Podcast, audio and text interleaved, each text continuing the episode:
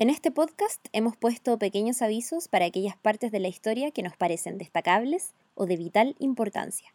Así que cada vez que escuches la moneda de Mario Bros, significa que tienes que poner mucha atención porque esa información es muy importante.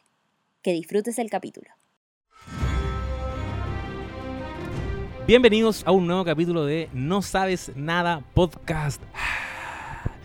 Aplausos de todo el público que está aquí eh, escuchándonos.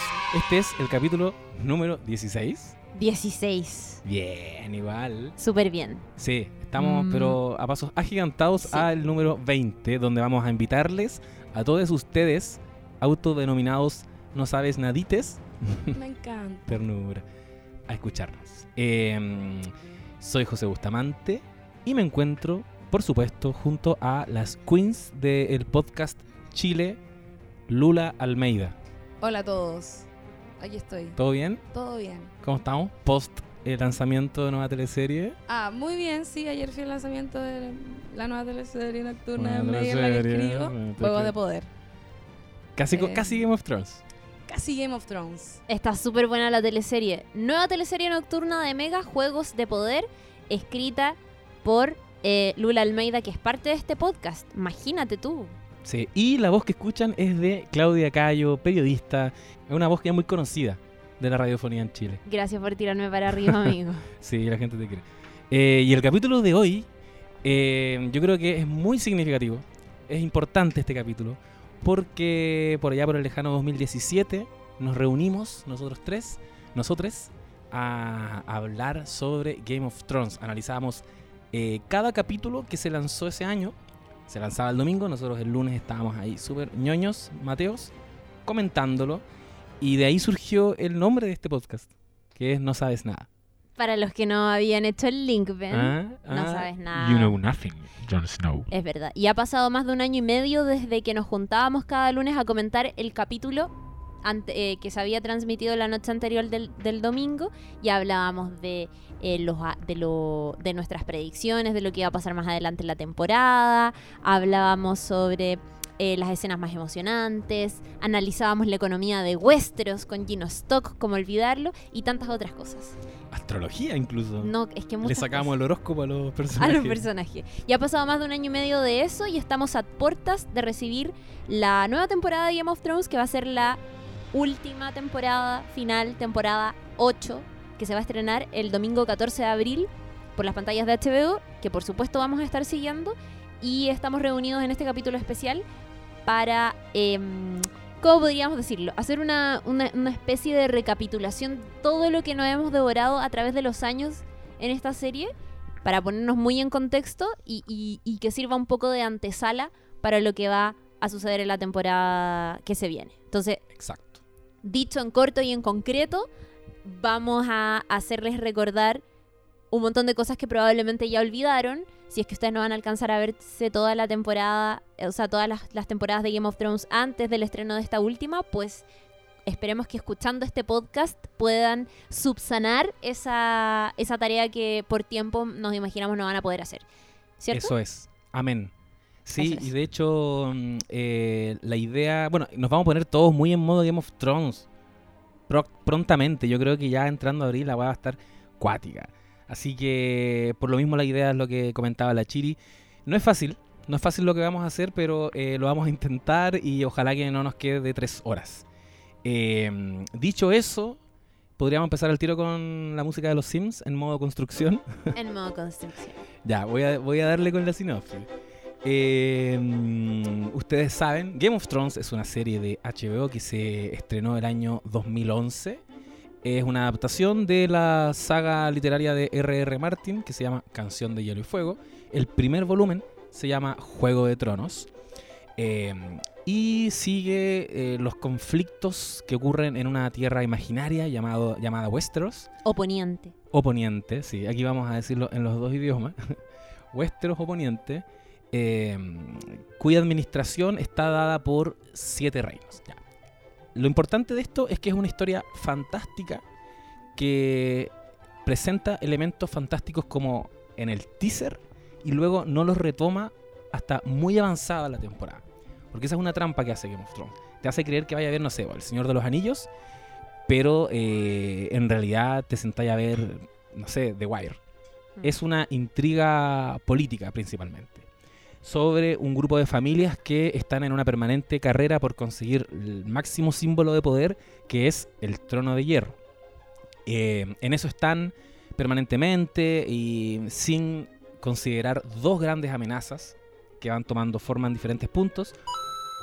Una es una heredera al trono, que es la famosa Daenerys Targaryen, que su familia, la dinastía Targaryen, estuvo sentada en el trono durante muchos años y que viene con eh, dragones, que eso es muy importante, porque en, como habíamos dicho, como había dicho yo, en este universo la fantasía es como algo que parece que existe, las criaturas fantásticas parece que existieron, todo se mueve como en el ámbito de, de- los mitos.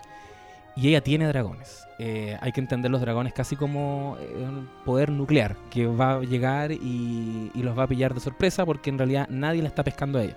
Y por otro lado, al norte del muro están eh, los White Walkers, que son unos caminantes, son unos muertos vivientes.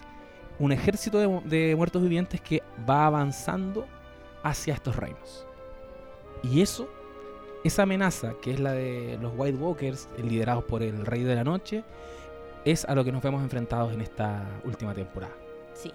Es una serie de un montón de capas y de hecho si es que hay alguien que está escuchando este podcast eh, con, con cierta ilusión de poder ver Game of Thrones por primera vez, Daenerys Targaryen, y, y es que acabamos de decir cosas muy básicas, pero Daenerys Targaryen es eh, Emilia Clarke, el personaje de Emilia Clarke, que seguramente han visto en memes, en Twitter, en videos de redes sociales, Sí. siendo muy rubia y con trenzas. Sí, Esa es la chica de Daenerys Targaryen. ella es Daenerys Targaryen. Ella es Daenerys Targaryen. Protagonizó Terminator 4, creo que. Eh, y no sé si tiene algún otro rol así como Bueno, significativo. Solo, salen ah, solo tenéis toda la razón. Salen No, solo de la saga de Star Wars. comedias románticas. Así es. Y es como la quizás la actriz que más ha trascendido a, a Game of Thrones. O, o también podríamos decir Pedro Pascal. El, El chileno. El chileno. Sí. Es verdad. Bueno, esa es la sinopsis de, Game of Thrones. Yo les partiría preguntando, así como muy rápidamente, ¿cómo llegaron ustedes a este fenómeno? ¿Se sumaron al tiro? Año 2011, ¿empezaron a- ¿les interesaba ver una historia fantástica por esos años? ¿O, ya se metieron a ver Game of Thrones cuando ya era, ya era como un hit? Yo empecé a verla cuando ya creo que está la primera y segunda temporada y la gente ya estaba hablando mucho de la serie y de hecho, cacha, en ese momento ya me daba lata zamparme dos temporadas, así como cuando uno empieza a ver las, series tarde, que hay gente que le pasa eso actualmente con Game of Thrones, que es como puta la weá, me voy a tener que ver todas las temporadas, a mí me pasó eso, pero eh, la empecé a ver y obviamente avancé muy rápido porque eh, tiene muchos giros y pasan muchas cosas interesantes y nuevas en las que, que no se habían visto creo yo antes en series Eh, entonces avancé muy rápido y me pude enchufar en la tercera temporada ya. Y ahí la empecé a seguir capítulo a capítulo y pude ver no sé la boda roja y eventos que van a, vamos a mencionar más adelante. Los pude ver ahí en, vivo y en directo por así decirlo el día del estreno. Oye, nos dijimos eh, que esta serie eh, está a cargo de dos showrunners, Weiss y Benioff. Bueno, ellos se supone que eh, eran fanáticos de los libros y eh, estaban como muy interesados en hacer esta adaptación que, que tenía muchos fans. Es una saga literaria que se estrenó el año 96 y desde entonces R.R. Martin, que es el autor, ha publicado cuatro libros. A ver, déjame recapitular. Está Juego de Tronos, Tormenta de Espadas, Choque de Reyes, Festín de Cuervos, Danza de Dragones. Cinco. Cinco libros desde el año 96, o sea que los ha tenido esperando mucho tiempo. Hay un mito ya en internet de lo mucho que se demora R.R. Martin. Los fans le dicen, ya, pues, gordo, ponte a escribir porque es gordito y es muy viejo. Entonces dicen como que igual es probable, igual es posible, que se puede morir antes de que termine de, de escribir la saga. Tomando en cuenta todo lo que se demora en escribir un libro y en revisar sí, cosas. esa cuesta acuática. Entonces ellos se acercaron a, a R.R. Martin, eh, ya tenían como la venia de HBO y, se supone que están en una cena y les dice, ya me interesa la propuesta, pero a ver, eh, les voy a hacer una pregunta. De esto depende. ¿Quién es la mamá de Jon Snow? y en, esa, en ese minuto no se había confirmado nada. Hoy día ya sabemos. Y ellos le escriben en una servilleta, se lo dejan y, y le acertaron. Entonces fue como, ya, ustedes son de verdad. Y se supone, yo creo que el buen día tenía la decisión tomada, obviamente, pero se supone que, en ese momento les dijo como, ya, eh, denle. Eh, R.R. Martin participó desde el principio, incluso escribiendo guiones, estuvo muy involucrado. Hay que decir que R.R. Martin es muy ñoño, es- pasa metido en foros. Él todavía tiene como un journal eh, donde va publicando día a día sus reflexiones y críticas y artículos. Eh, ahí también ha filtrado como mucha información sobre lo que se viene y, está muy al tanto de todo lo que dicen los fans en, internet. Entonces, eh, ponte tú, dice que ya se, ya se, ya han dicho en internet cómo va a terminar esto.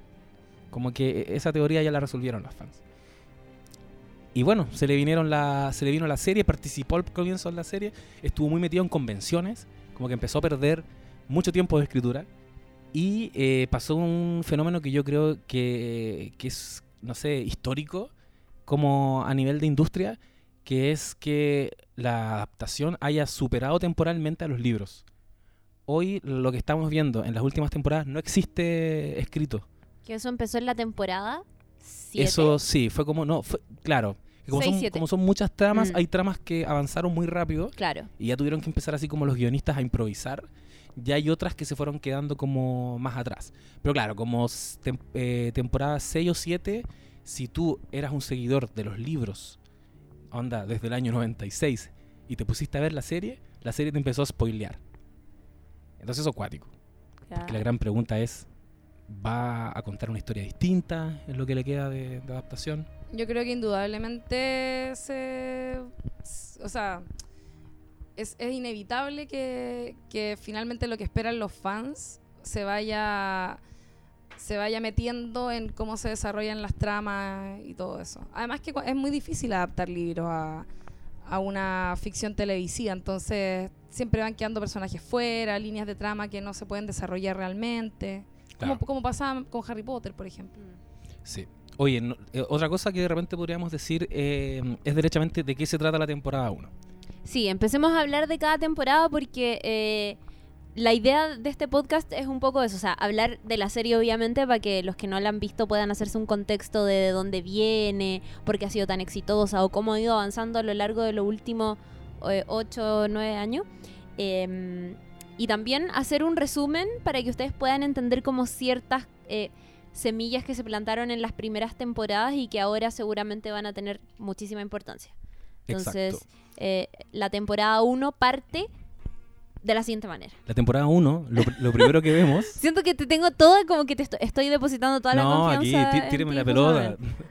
Tírenle al corner todo el rato, que yo, yo hago el pase gol. No, la temporada 1 parte, y, y quizás esto sí es muy importante, Sí, que, que viene, mu- viene muy de la estructura de los libros. porque Yo, yo leí varios libros. Yo he leído cuatro de los cinco libros. Ahora estoy leyéndome el quinto. Eh, si alguien quiere aventurarse a leer los libros, yo les diría que es lo mismo. Es muy parecido. eh, es repetirse la serie. Como hasta el libro 2. Quizás el libro 3 eh, se empieza a complejizar más de lo que la serie te puede contar. Pero R.R. Martin tiene una estructura que es contarte algo que está muy centrado en el conflicto principal, que al final ahora estamos entendiendo que, que es eh, lo que comentábamos antes, estos zombies que vienen avanzando desde el norte del muro, te lo muestra, te lo pone en la cara. Entonces en la primera secuencia tú ves a un grupo de hermanos de la Guardia de la Noche que andan explorando el norte del muro y se encuentran con un grupo de, de estos muertos vivientes. Matan a dos, uno alcanza a sobrevivir y alcanza a correr para darle información a el como el primer eh, feudo que hay hacia el norte que es Winterfell. Winterfell es, eh, es como el territorio de la casa Stark, que van a ser como los protagonistas y los queridos durante toda esta historia. Entonces él llega y llega diciendo hay muertos vivientes. Ned Stark, que es el padre, que es el patriarca de la familia Winterfell, tiene y que es muy honorable y lo vemos al tiro en esta acción. Cuando un hermano juramentado de esta guardia de la noche, que son los que protegen la frontera, se escapa o deserta, lo tienes que matar. Entonces, pese a que él viene anunciando como vienen los White Walkers, vienen los White Walkers, le cortan la cabeza. La temporada 1 nos muestra eso, pero onda al toque. Y después de eso, corte y nos empieza a, a describir este universo de los siete reinos, donde se va a desarrollar el conflicto que, que va a ser como la columna vertebral durante casi todas las temporadas, que es lo que decíamos antes, como la política. Claro. Entonces la primera temporada está dada por una tensión eh, principalmente entre dos familias que son los Stark y los Lannister. Sí. La familia Lannister son como estos cuicos desagradables. rubios, Exacto. Los pesados. Malfoy. los Los, que- Malfoy de Harry Potter. Claro, los que son villanos, que uno ve y ya cacha el tiro que son villanos. Sí, como que son muy los, los malos. Claro. Y eh, los buenos, por decirlo así súper en simple, son la familia Stark que vive en Winterfell.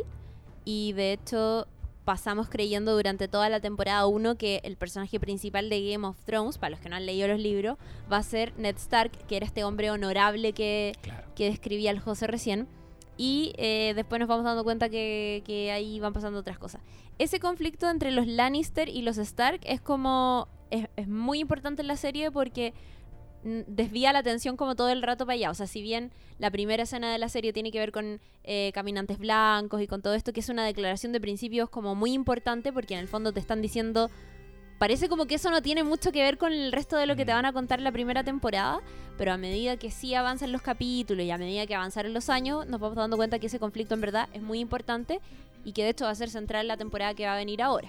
Sí, es, la- es la raja eso, porque está muy inteligente cómo te guían a ti también como espectador a olvidarte de eso.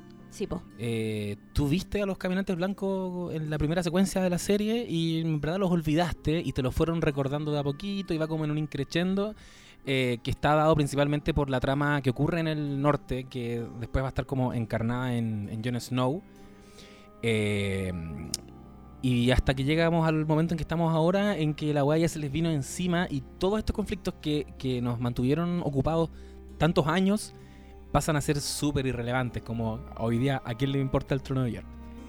Pero bueno, a ver, tratando de decirlo en simple, eh, muere un personaje importante que es como el asesor del rey, se llama la mano del rey, y eso eh, genera que el rey vaya a buscar a un nuevo consejero, que es su amigo de la vida, Ned Stark. Que es este hombre honorable. Exacto. Y esto pasa en el primer capítulo y es muy importante porque podríamos decir que es como el detonante. Ned Stark está como en su comarca, tranquilito. Los Stark no salen de ahí. Eh, todo te evoca, te evoca como una zona de confort en Winterfell, como todo muy abrigadito. Y de pronto llegan estos hueones sureños y, y llega la corte real y, y invaden este, este lugar y, y le dicen a Ned Stark, quiero que seas mi mano del rey.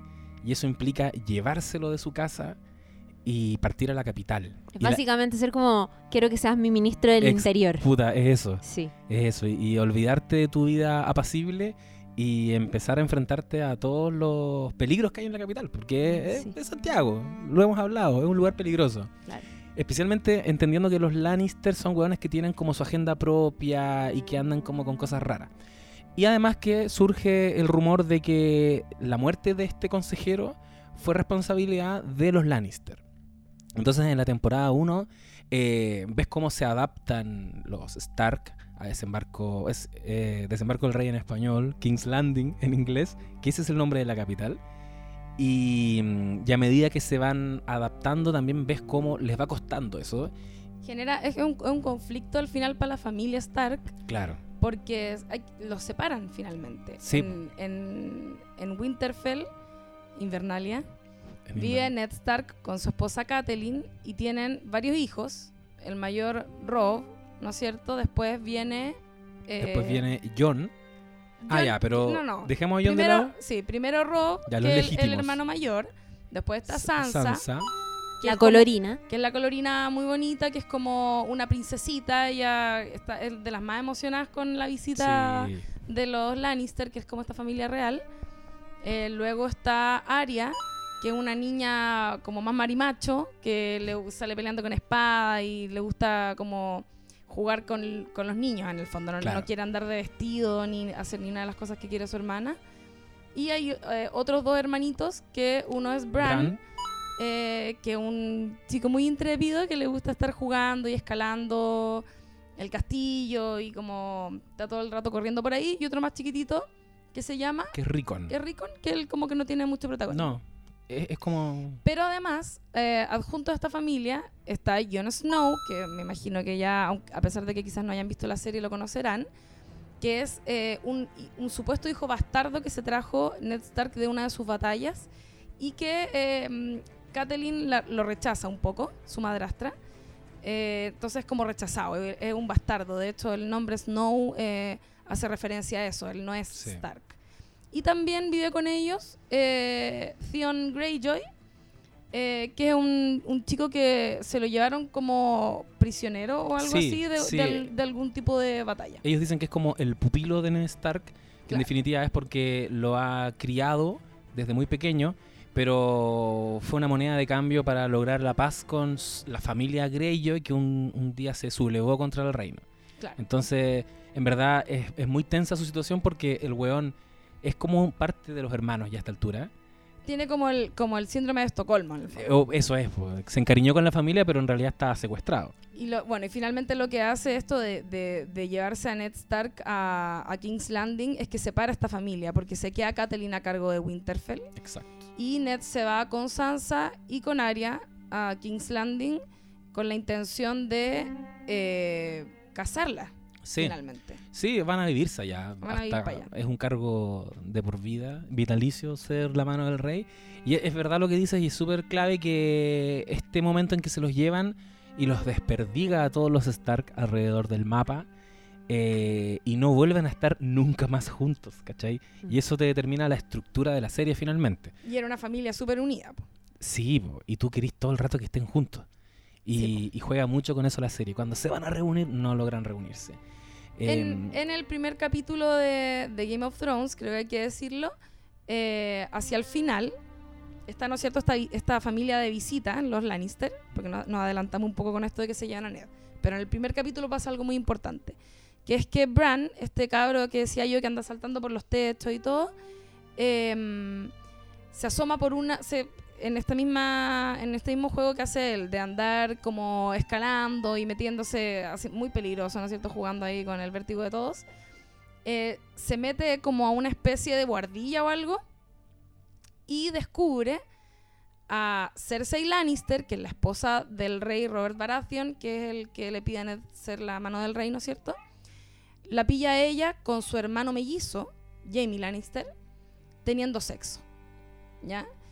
Eh, que por supuesto es algo prohibido, ellos son hermanos, eh, y Jamie empuja a Bran por esta torre hacia abajo eh, y el chico queda inválido, sí, o no sé, cómo- no sé cuál es la palabra correcta, con capacidades diferentes. tullido.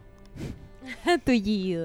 Eh, y eso marca también, también es un, un puntapié de inicio a esta historia porque nos damos cuenta de que efectivamente los Lannister son malulos eh, y eso va a significar también un puntapié de inicio para la historia de Bran que va a cobrar importancia a medida que se va desarrollando la serie. Es algo que en un, en un principio que ahí bastante reposado, pero luego este chico, a pesar de que pierde la capacidad de caminar, empieza a despertar en él eh, un componente mágico, diría yo, que es que va a poder, eh, no sé cómo decirlo, como eh, tomar la visión como de un cuervo o de una cosa así. Como que. Como un que- animago. Sí, es como un animago, Es básicamente. como un animago. Me encanta que todas las referencias explicativas estén en el mundo de Harry Potter. Somos millennials igual.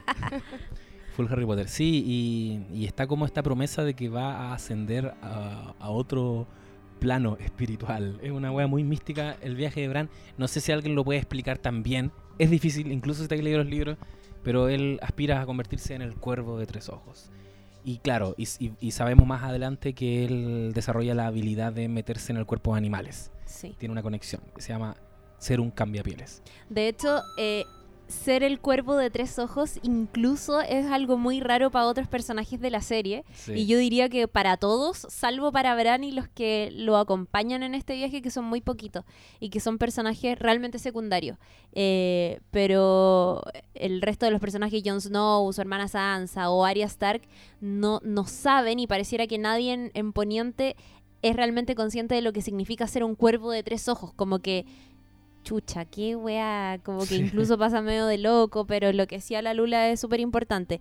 A propósito de este accidente, él pierde la capacidad de caminar, pero gana otra cosa espiritual eh, y mágica, que es Puede es- volar. esto, claro, puede, puede volar. Pierde los pies, pero puede volar. Eso es pues. algo importante, creo, como, como todos los componentes que son mágicos dentro de la serie. Eh, en un principio es como que lo tuviesen olvidado los habitantes Sí. de Westeros. Eh, los dragones es algo que pasó, pasó a ser parte de la mitología. Eh, los caminantes blancos también es como que la gente no cree que existen no- hasta el final. Eh, y también esto que dices tú de cómo estos animagos cambia pieles. Sí. También algo que la gente no está enterada que que es una posibilidad. Incluso la existencia de gigantes también es algo que está como en duda. Sí. No, no es algo que esté presente todo el tiempo. Eh, En eso se diferencia eh, como del Señor de los Anillos, que tú así la, la conexión al comienzo. Claro, tienen, tienen algunos parecidos, pero en realidad la serie trata de conflictos como bastante terrenales y todos estos elementos mágicos empiezan a aparecer cuando ya la serie está bien avanzada. Sí, y, van apareciendo paulatinamente, que yo igual encuentro que eso está trabajado de forma muy inteligente en diferentes personajes, de forma que también uno lo vaya asimilando de a poco. Eh, bueno, después vamos a hablar de otros elementos fantásticos que hay, porque Arya también adquiere ciertas habilidades, anda por ahí Melisandre, que es como una bruja, pero todo eso lo vaya asimilando casi como la normalidad. Mm. Y de pronto se te viene toda la fantasía encima y ya no te Estáis metido hasta las cachas. Sí, hasta ahí hasta las patas. Bueno, entonces cae Bran de la Torre y eso es, es clave porque aparte que nos, nos marca un tono de la serie, es Sí. como conche su madre. Weón, es un niño muy inocente y este weón no tuvo ningún problema en empujarlo de la torre y dejarlo eh, tullido. Y también es importante porque eso hace que Catelyn Stark, que es la madre de los Stark, salga de Winterfell y vaya a, eh, a investigar la muerte de su hijo a, a la capital. Entonces ella O sea, la, la- el accidente. el acci- claro, porque ocurre entre medio que alguien intenta matarlo cuando él está inconsciente. eh, entonces ella logra quitarle esta daga y con esa daga se empieza a desarrollar toda una investigación en, en- en Desembarco del Rey, en King's Landing. Y ahí aparece otro personaje que va a ser clave en esta historia, que es Littlefinger. Meñique es como un operador político de la capital. Sí. Eh, es un weón tránfugo que está siempre detrás de las cosas malas que van pasando, pero eso uno al comienzo no lo sabe. Él era muy amigo de Catherine cuando eran niños, por lo tanto ella le cree todo. Eh, y él, Está- estaba enamorado de ella. él está enamorado de ella. Ellos pertenecen al mismo sector, que es como el Valle de Arryn. Eh, o quizás no, no sé, lo voy a chequear. Pero el tema es que él le dice a ella que esa daga era de Tyrion Lannister. Entonces, ¿Quién es Tyrion Lannister? Dentro de los Lannister, cuando llegan, ¿no es cierto?, a Winterfell, eh, nos presentan a la familia Lannister, que habíamos dicho, está el, el rey, ¿no es cierto?, Robert Baratheon, que se casó con Cersei Lannister.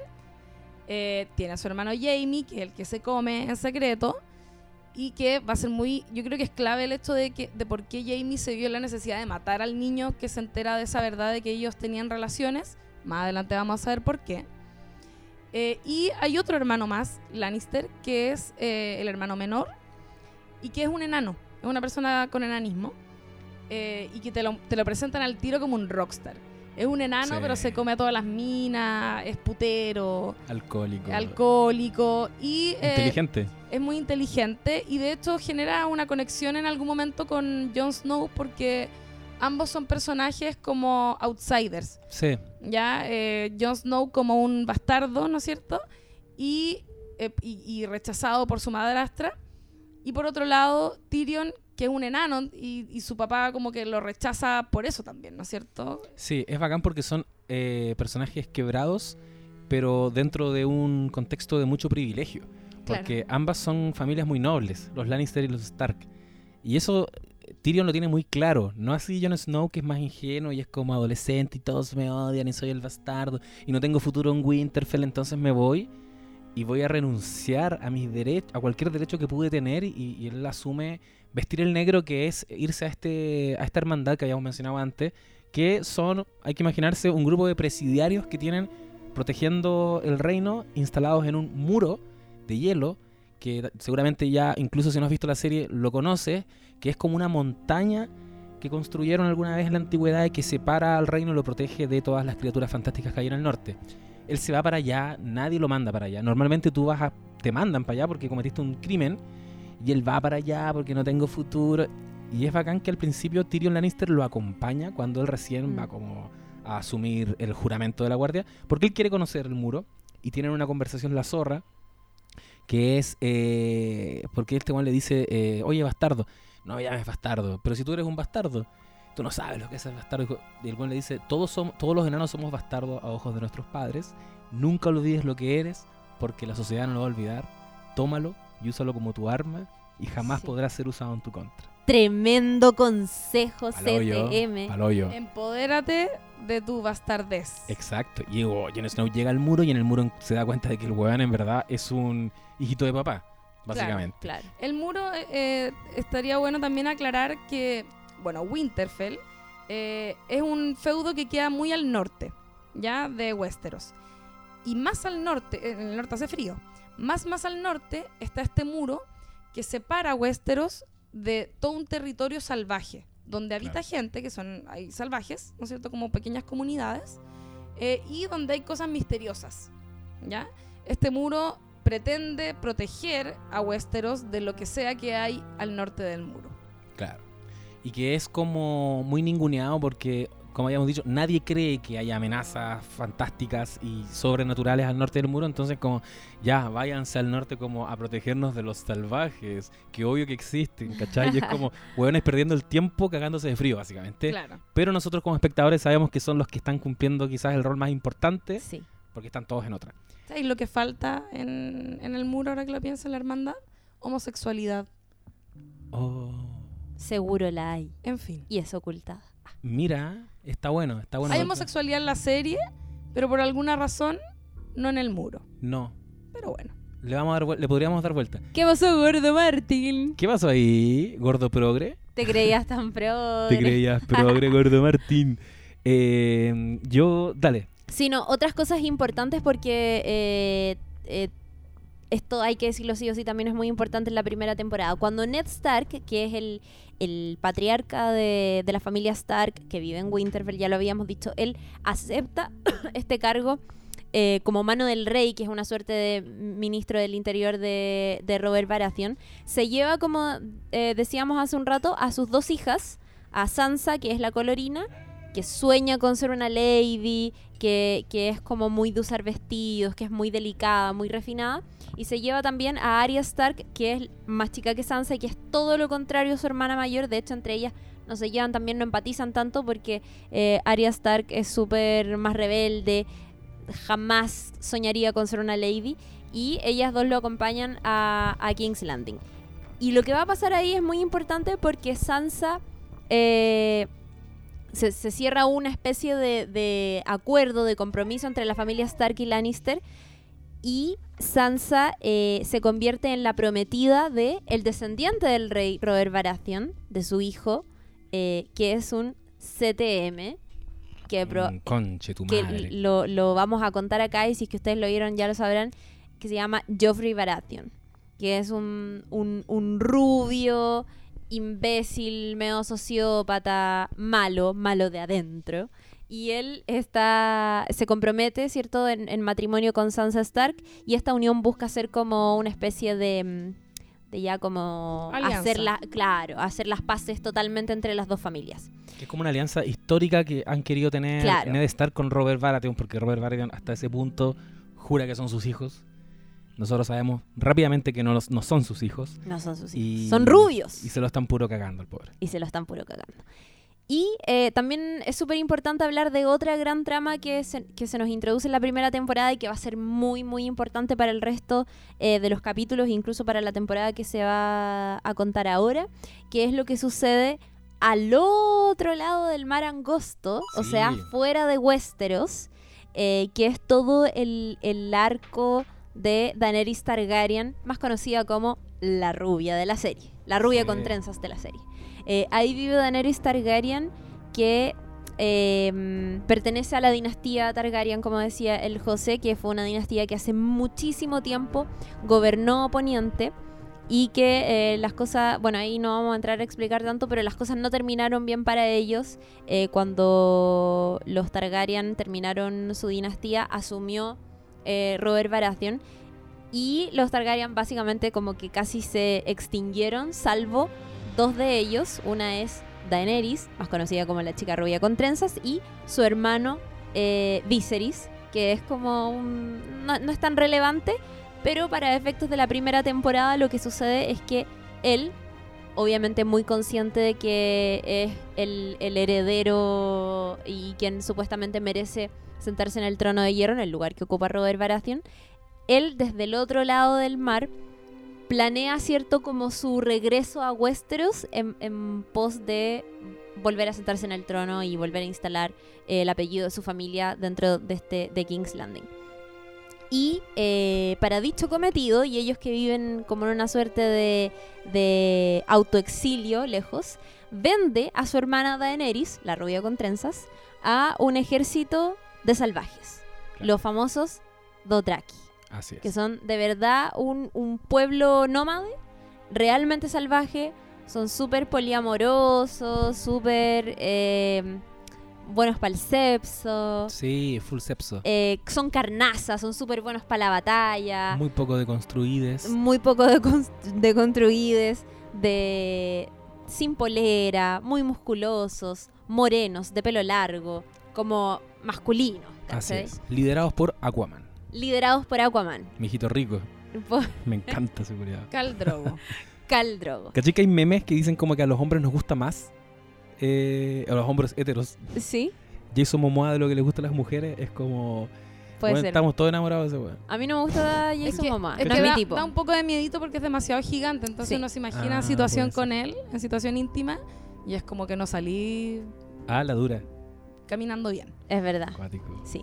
Una Bueno, vez- Y lo, y lo que sucede con, con, con- con esta historia, con este pedacito de la serie, es que eh, Daenerys Targaryen es vendida, es, es en el fondo entregada, ¿cierto? Como medio de pago a, este, a los Dothraki, que es este pueblo nómade. Y ella se casa con el líder de este, de este pueblo, que es Aquaman, Así Jason es. Momoa, Cal- Alias Cal Drogo. Khal Drogo. Khal Drogo. ¿Ya? Ahora, el compromiso aquí es: yo te paso a mi hermana y tú me dais tu ejército de salvajes para yo irme a Westeros y recuperar el trono de hierro. Porque nadie en Westeros va a poder hacer frente al salvajismo en campo de batalla que este pueblo tiene de manera innata. Lo cual es cierto, porque desde el, de- o sea, desde el comienzo se nos da a entender de que como que casi que no hay mejores guerreros Sí. que, que los Dothraki, que efectivamente son demasiado carnas. En la temporada 1... Excepto, Eh, iba- perdón, por, sí. un, por un detalle. Que los Dothraki le temen al mar. Sí, po. Ellos Eh, sí. andan a caballo, no, no saben andar en bote. Sí. Entonces, Viven en el desierto. viven en el desierto. Entonces, eso va a ser un tema. Desconfían de todo, de toda agua que sus caballos no puedan beber. Exacto. Esa es la forma poética en la que lo representan. Ah, qué bonito. Entonces lo- los buenos nunca han cruzado el mar y esta va a ser la primera vez que lo van a hacer porque resulta que Khal Drogo se termina enamorando hasta las patas de Daenerys Targaryen. Y cagaste Viserys, que es su hermano, Cagaste. que es el legítimo heredero porque es el hermano mayor, que era este culiado que estaba describiendo antes la Chiri, que él está siempre en una actitud de demandar su ejército, de denme mi corona, eh, él jura que lo están esperando en Poniente, que, que todos están esperando el regreso de los Targaryen, y, y a la larga ocurre en la primera temporada que le empieza a faltar el respeto a la hermana, le empieza a golpear, empieza como a escalar en violencia, Caldrogo lo cacha, y este weón le dice, dame mi corona, me, ex- me exigí. Ah, no, cuando él empieza a cachar que está perdiendo poder, va y encara a Khal Drogo y le dice como, ya, Sí. pues, ¿qué onda con mi corona? Ella entendió que, que en verdad él no iba a ser el heredero al trono. Y, y Khal Drogo le dice, ¿querís tu corona? Aquí está tu corona. Y derrite oro y se lo vierte en la cabeza. Y Oro, eh, Palpatine callado. ahí muere.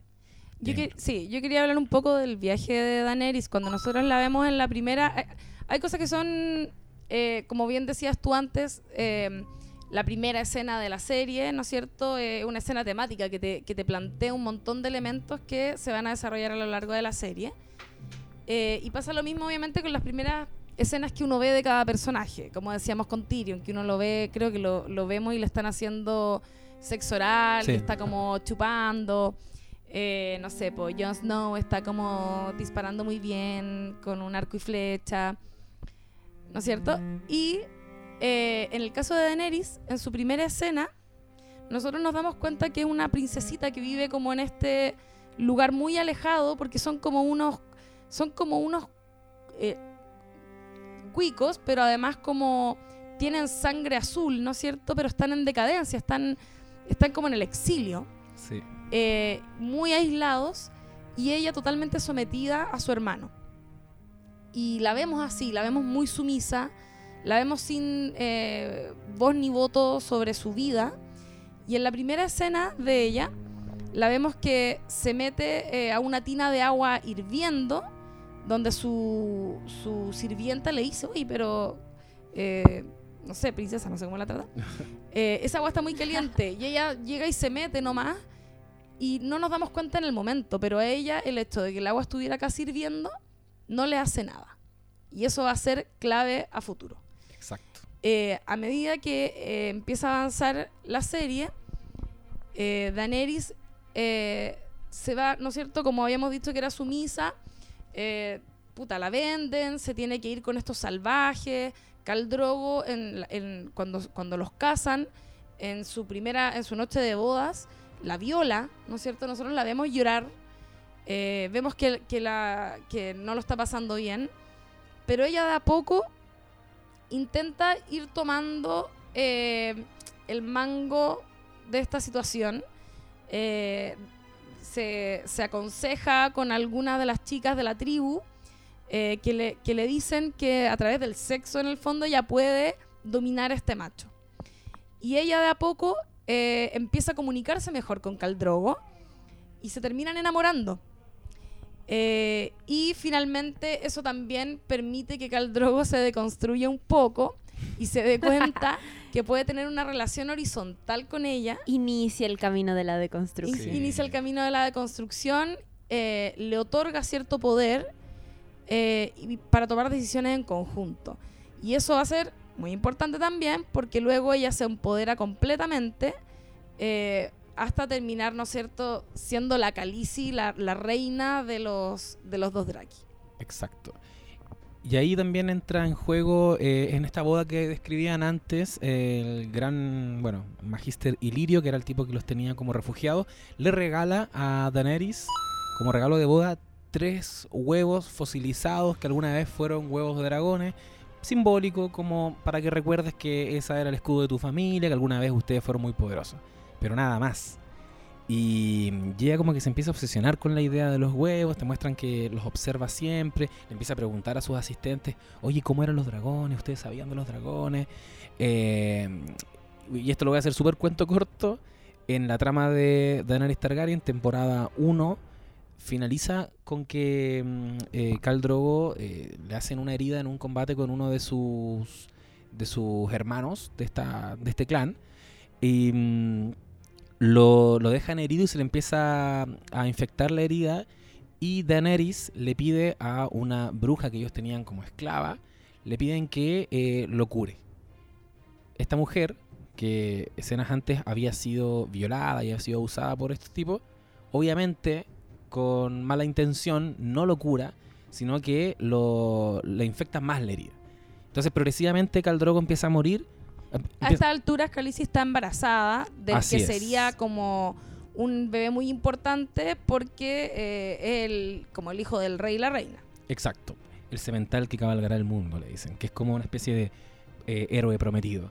Y empieza de a poco a. mm, empieza a empeorar la condición de Khal Drogo.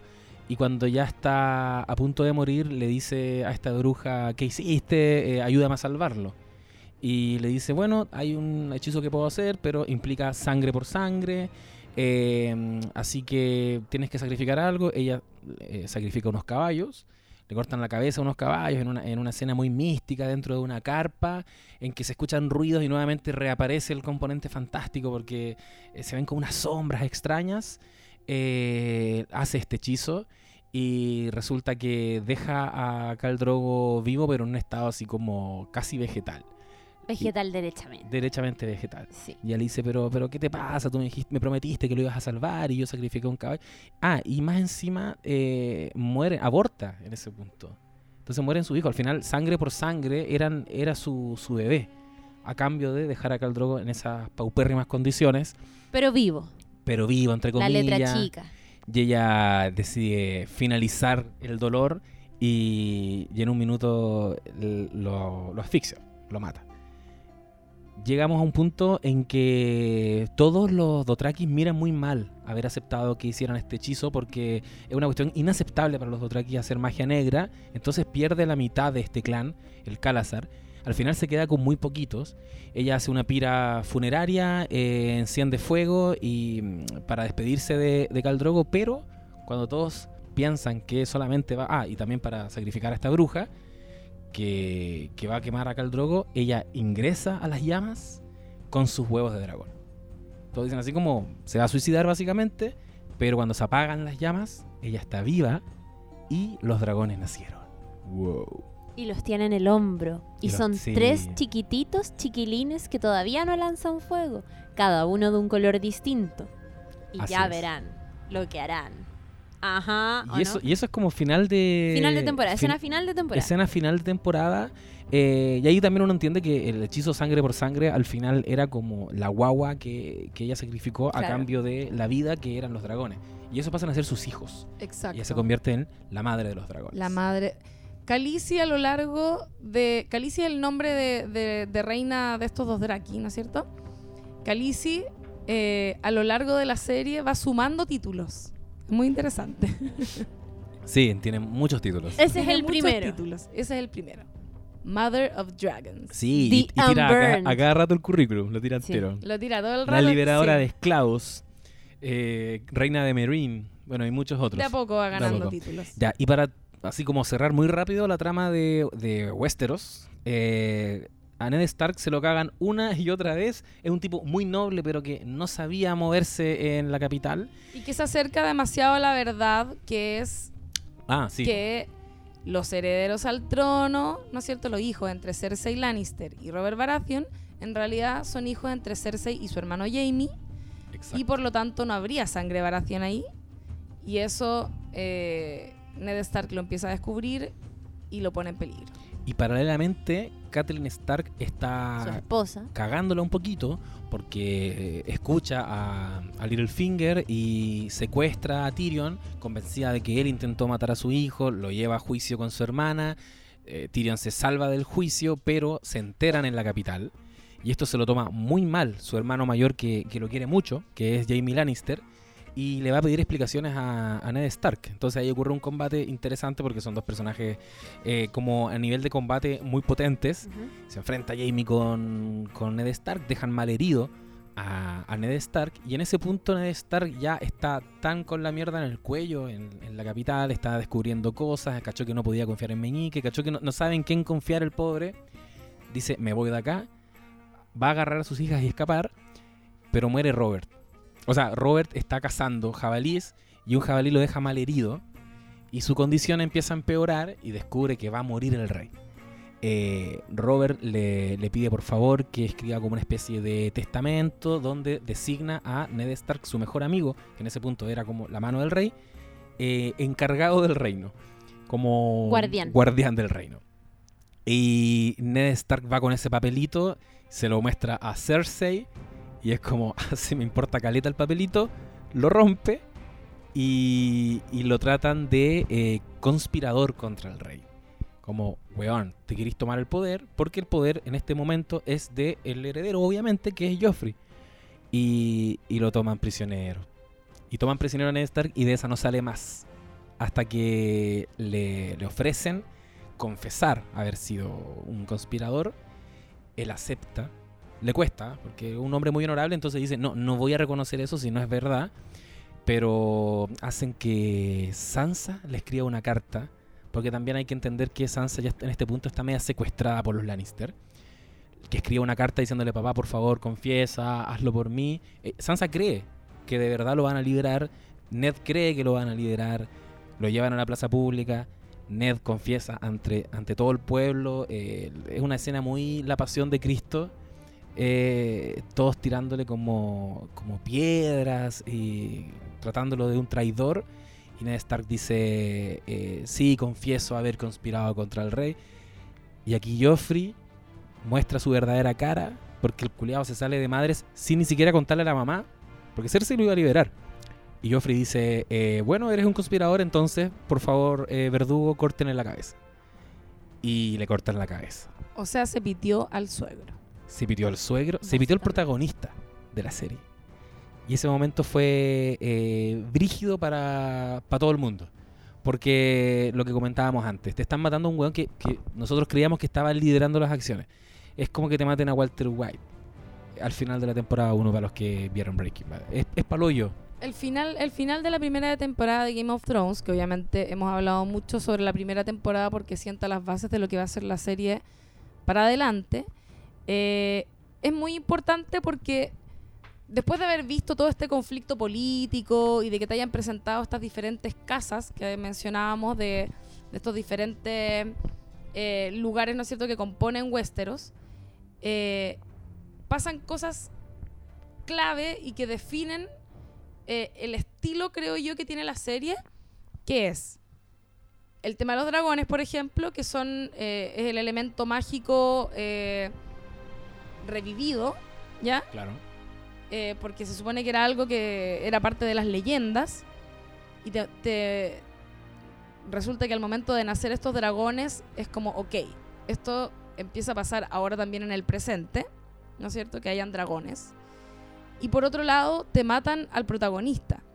Y eso también eh, marca eh, un precedente y se transforma en una constante luego, que es que, ok, en esta serie todos pueden morir. Entonces, eh, es parte del atractivo de la serie eh, y de lo que la hace diferente. Palpico, sí. eh, y, y es heavy lo mucho, lo, lo rápido que uno lo acepta también. Eh, empieza la temporada 2 y, y no está Ned Stark. Y no está, y tú tienes que seguir adelante.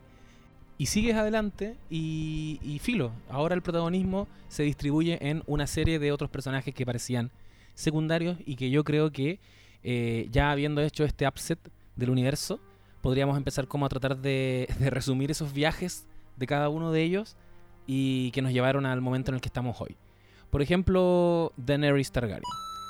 Eh, Daenerys está permanentemente, yo creo que casi todas las temporadas en este continente que habíamos dicho, que es Esos. esos, eh, fortaleciéndose, empoderándose cada vez más y ganando nuevos aliados y ganando nuevos ejércitos. Quizás el más importante de todos es el de los Inmaculados, que Sí. son un ejército de eh, eunucos que son armas letales. Eunucos, hombres sin pene. Hombres sin pene.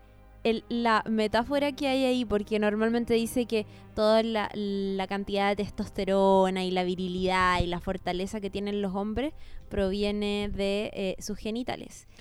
Exacto. Pero eh, los inmaculados, que son, que son, no sé, ¿cómo, es- cómo son en inglés? Unsullen. ¿Verdad? Unsullied. Sorry, so- yo sé que son inmaculados. Unsullied, Sí. Ellos eh, son eunucos, como decía José Manuel Bustamante, y son, onda, Dotraki inmaculados. Sí, es, es verdad lo que dice. Los por, mejores. por eso, por esa, como claro, esa contraposición. Es bacán. Como que ser rudo era ser dotraki, eh, era tener pedazo de pene. Y, y en verdad estos hueones son más brígidos que los Sí, dotraki. Y es muy importante porque eh, también ella se logra eh, liberar a estos tipos. En el fondo, ella dice que no va a pelear con esclavistas, porque los esclavistas no se comprometen con ninguna causa, por lo tanto, o sea, con esclavos, perdón. Por lo tanto, los libera y les da la opción. Y ellos deciden quedarse a su lado. Es lo que va haciendo en su recorrido. En el fondo empieza a liberar a los esclavos, empieza a hacer cosas por la gente, se transforma como en la reina del pueblo Sí. y la gente se le va sumando y va creyendo en ella y, y le entregan toda su confianza y depositan en ella una fe de un mejor futuro. Exacto, exacto. El, el gran conflicto de Daenerys a lo largo de toda esta temporada es eh, aprender a aprender a tener liderazgo en el fondo. Y, y se ve quizás el gran, el gran nudo. En, en el libro le dicen el nudo de Meereen. R.R. Martin sigue atrapado en eso, todavía no sabe cómo resolverlo. Ella en Meereen tiene que aprender a, a gobernar. En el fondo le dicen como ya, una cosa es conquistar, pero ahora es momento de, eh, de gobernar, de quedarse en un lugar. Si nunca has estado gobernando, ¿por qué crees que vas a gobernar bien los siete reinos? Y en el camino, cuando ya, ya se ha ganado a todo Oriente, se cruza con eh, Tyrion Lannister. ¿Y, ¿Verdad? ¿Y por qué se cruza con Tyrion Lannister? El enano. Veamos el viaje de Tyrion. Eh, la temporada 1 nos dejó con que, con que comenzó esta guerra de los cinco reyes, porque muere eh, Robert Baratheon y, bueno, asume Joffrey, pero evidentemente mucha gente mira eso con malos ojos y empiezan a aparecer diferentes personajes que eh, se proclaman reyes, entre ellos el propio Robb Stark, hijo de, de Ned, que se lo, nombran rey del norte. En ese contexto, dejan a Tyrion Lannister como la mano del rey Joffrey, que es como un weón que puede mantener a raya a este pendejo sádico. Eh, Sádico, sádico. Le gusta No. así No, torturar. eh, Es un, es un pequeño psicópata. es, es un psicópata derechamente. Y ahí se enfrentan a, a la batalla de Aguas Negras, que es cuando uno de estos reyes, eh, Stannis Baratheon, Hermano del rey que murió. hermano, de hecho, según yo, legítimo heredero. Sí. Llega a la capital, llega a King's Landing, ataca la capital y Joffrey, este pendejo sádico como una rata, se esconde y a Tyrion le toca repeler este ataque y lo hace magistralmente. Él tenía como carta secreta usar fuego valirio. El fuego valirio es un fuego inextinguible, es un fuego mágico. Nuevamente aparece un Verde. componente fantástico. Es verde. Y Que eh, habría- estaría basado en eh, algo que una, un arma que ocupaban los griegos aparentemente, que era una mezcla de, no sé, algunos componentes químicos y que podría haber existido. Exacto. Bueno, y, y se cagan al pobre Stannis, que quiero decir aquí un nombre que es clave para mí, para mi corazón, que es Davos Seaworth, que es Sí. como una especie de consejero de- del rey Stannis, que es un weón la zorra. ¿A qué aparece Davos? El De- señor de la cebolla. El señor de la The Onion cebolla, Knight. The Onion Knight. Eh, entonces Tyrion, pese a que, tiene un muy buen desempeño en esta batalla, lo ningunean como siempre. Su papá lo llega y se queda con todo el crédito de la batalla. Lo tratan de matar dentro de la batalla los propios Lannister. Y, mm, lo dejan, lo desplazan como mano, mano del rey. Eh, en este contexto, él también conoce a una, a una prostituta, que es Shay, de quien se termina enamorando hasta las patas. Y más adelante llega el momento en que, a raíz de la victoria de Aguas Negras, la victoria de Aguas Negras eh, se da en parte gracias a la intervención también de otra familia que son los Tyrell. Y aquí se produce, después de la batalla, una alianza clave que es Lannister y Tyrell. Por lo tanto, sacan a Sansa como la prometida de Joffrey y lo van a casar con Marjorie Tyrell. Cuando llega la boda de Joffrey y Marjorie Tyrell, eh, envenenan a, a Joffrey Baratheon. Por fin. Y se muere al fin ese pendejo maldito. Y Se se, muere. muere. de una gran manera. Se muere. Envenenado, feo, Sí. vomi- vomitando. Morado. Ver- morado. verde, morado, Sí. todo. En lo que se va a conocer como la boda púrpura. Eh, y a quien culpan, por supuesto, a quien Joffrey se había dedicado a humillar durante toda la boda, Al enano. que era el enano. Entonces culpan al enano y, eh, y lo meten prisionero. Le pasa algo muy parecido a lo que le pasó a Ned Stark la temporada anterior. Se supone que hay una maldición aquí con las manos del rey, que es el cargo maldito, así como ser profesor de defensa contra las artes Sí. oscuras. es como lo mismo. Nunca duran más de un año. Nunca dura más de un año. Y Tyrion, eh, bueno, lo tienen prisionero y aquí viene otra escena, pero magistral, que, que hay que mencionar, que es el juicio a Tyrion, donde ve que todo el mundo le está dando la espalda, que nadie reconoce haber salvado a toda la ciudad en la batalla de Aguas Negras, Incluyendo a Shay, incluyendo a Shay.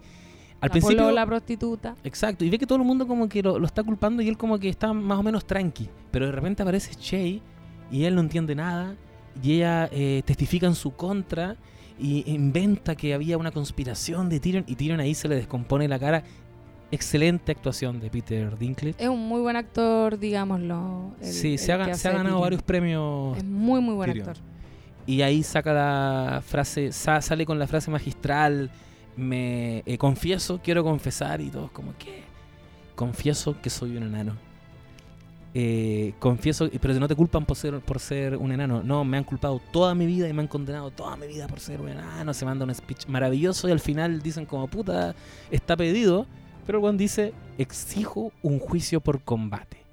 Eh, el juicio por combate significa que tú eliges un campeón que es como una especie de representante que va a pelear por ti. Y, y de ahí él empieza a buscar algún representante. Jamie no acepta, eh, su amigo Brom tampoco acepta. Y inesperadamente quien decide representarlo es CHI. Oberyn Martel. Oberyn Martel. Qué grande. Pedro Pascal, te amo demasiado. Ídolo. Weón que se robó Viva la película. Chile. Se robó la serie y duró nada. Es Una verdad, es temporada. verdad que se robó la película. No es solo para los chilenos. Cuatro No. Para todo el capítulos. mundo. Todo el mundo lo conoce. Todo el mundo lo reconoce. Oberyn Martel, un, ¿de qué país viene? The Dorn. Viene The Dorn. Dorn. Donde son todos unos promiscuos Sí. y como... Full deco. Claro. Y se ofrece a pelear en nombre de Tyrion, grande Pedro Pascal. Minísimo y pelea muy bien además. Sí, y bueno, y ocurre este, esta escena que, que es, que es uno de los momentos más brígidos de toda la serie, quizás después de la muerte de Ned Stark. Que es este juicio por combate en el que Oberyn Martell tiene que enfrentarse al peleador más letal de todos los reinos, que es la montaña. Eh, obviamente para todos es una muerte segura. De hecho, nadie apostaba nada por Oberyn Martell. Sin embargo, Oberyn demuestra ser muy ágil y, y domina gran parte de la batalla, gran- perdón, gran parte de este combate, al punto de eh, dejar mal herida a la montaña y tirada en el suelo. Pero lamentablemente Oberyn iba en busca de algo más, que era justicia por la muerte de una hermana que fue a manos de la montaña y por orden de Tywin Lannister, el papá de los Lannister. Entonces empieza a exigirle a la montaña que confiese, confiesa, tú mataste a mi hermana, la violaste, mataste a su hijo. Y, mm, está en eso, se confía y por supuesto como buen chileno, en los descuentos, la montaña le agarra una pierna, lo tira al suelo, le rompe los dientes y le aprieta la cabeza hasta reventarla. Y pierde. Y muere. Es cagó básicamente. Cagó Tyrion. Es básicamente. Oberyn Martell es básicamente. eh, Gary Medel en ese partido donde lo Oh. dio todo, todo, todo, todo. Casi sale lesionado. eh, dolores musculares atroces. ¿Para qué? Para que Chile pierda. Una vez más. El palo de Pinilla. En cuartos de final. Mm, sí. O en octavos, ya no me acuerdo. Bueno, en un mundial. Pero sí, es, es Gary Medel básicamente. Y bueno, eh, van a. Entonces van a, van a matar a Tyrion, pero en último momento, Jamie, su hermano mayor, se el mismo que empujó a Bran de la Torre. El mismo, y que ahora ya como que nos está empezando a caer bien. Ahora se, no- empieza, se empieza a reivindicar de a poquito. Sí. Es brígido eso. Eh, va y a escondidas libera a Tyrion. Tenía un ahí como un pacto con Varys. No hemos dicho quién es Varys, pero es otro consejero del reino, muy de la onda de Littlefinger. También eunuco. También es un Hugo. allá Pero, que, no- pero que nos cae bien. Sí, este nos cae bien porque, Simpaticón. porque, Porque este es señora. y, es- y está Es con como el una señora, es como, ¿cómo se llama este gallo que hablaba de moda in out? Gonzalo Cáceres. Es como un Gonzalo Sí. Cáceres, Al pico. pero consejero. Es como Juan de- Gabriel. Me recuerda a Juan Gabriel, siento. Es Juan Gabriel Calvo. Sí. Ya, el Juan Gabriel Calvo tenía un pacto con Jamie y por eso eh, liberan y se va al autoexilio Tyrion porque básicamente... Lo liberan a la Ah, mala. Oye, pero se nos está yendo un detalle importante. Antes de irse Tyrion como que ya buena onda hermano, pero espérate que tengo algo pendiente y sube a la torre de la mano donde duerme su padre. Se encuentra con que mm, está Shay durmiendo en la cama del papá. eh, que es básicamente el papá se está culeando a, A la polola. a la polola. El weón tiene un arrebato de ira y la mata a ella. Después, así ya como enseguecido por la rabia, busca al papá y lo encuentra cagando en el water y lo mata también. Gran Una vendetta referencia como a Elvis o algo, ¿no? Como matar al rey en el water o algo, ¿no? todo el rato. Clara- Todo el claramente es eso. Y, y ahí sí tiran. Ahora sí me puedo ir. y déjala cagar. De hecho, empiezan a sonar las campanas de que mataron a un weón. A un weón. Están matando a un weón. Están matando a un weón. No, que mataron a, a la mano del rey. Y justo en ese momento este weón como que piolamente se sube al barco. Lo, lo meten en una cajita y parte al otro continente con Varys. Varys es un weón que siempre va muy adelantado a los hechos. Sí. Él tenía claro que eh, Daenerys estaba, eh, estaba armando este ejército que CBN y, y dice necesito juntar a Tyrion con ella. Y por eso Tyrion se junta con Daenerys y en la temporada 7 oficialmente Daenerys lo convierte en la mano de la reina. La mano de la reina. El mano de la reina. Eh, bueno, eso con Tyrion. Otra que puede salir súper eh, mal de todo este conflicto en King's Landing es Sansa Stark, que eh, recordemos lo último que, que- que hablamos de ella hace un rato, es que ella se fue con su papá Ned a King's Landing para ser eh, la futura esposa de Joffrey, pero que a propósito de la batalla eh, de Aguas Negras se mete otra familia eh, dentro, dentro, dentro de la acción de la serie, que son la familia Tyrell. Finalmente Joffrey se casa con Marjorie, ¿cierto? Y Sansa, eh, básicamente como que los Lannister se olvidan de Sansa, le hacen el medio desprecio y ella se queda mm, comprometida con Tyrion Lannister.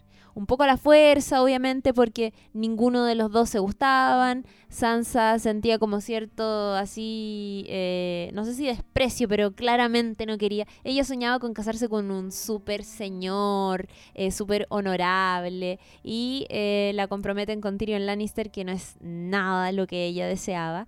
Y eh, por su lado, Tyrion Lannister estaba enamorado de Shay, que es esta prostituta que contaba el José, y también veía que Sansa era una niña, entonces en la noche de bodas no es ni siquiera capaz de iniciar algún tipo de relación sexual, es como no, no, no voy a hacerte pasar por esto. Y eh, a propósito de la muerte de Joffrey, que es envenenado en su boda, Tyrion arranca y la próxima, como decíamos, es Sansa.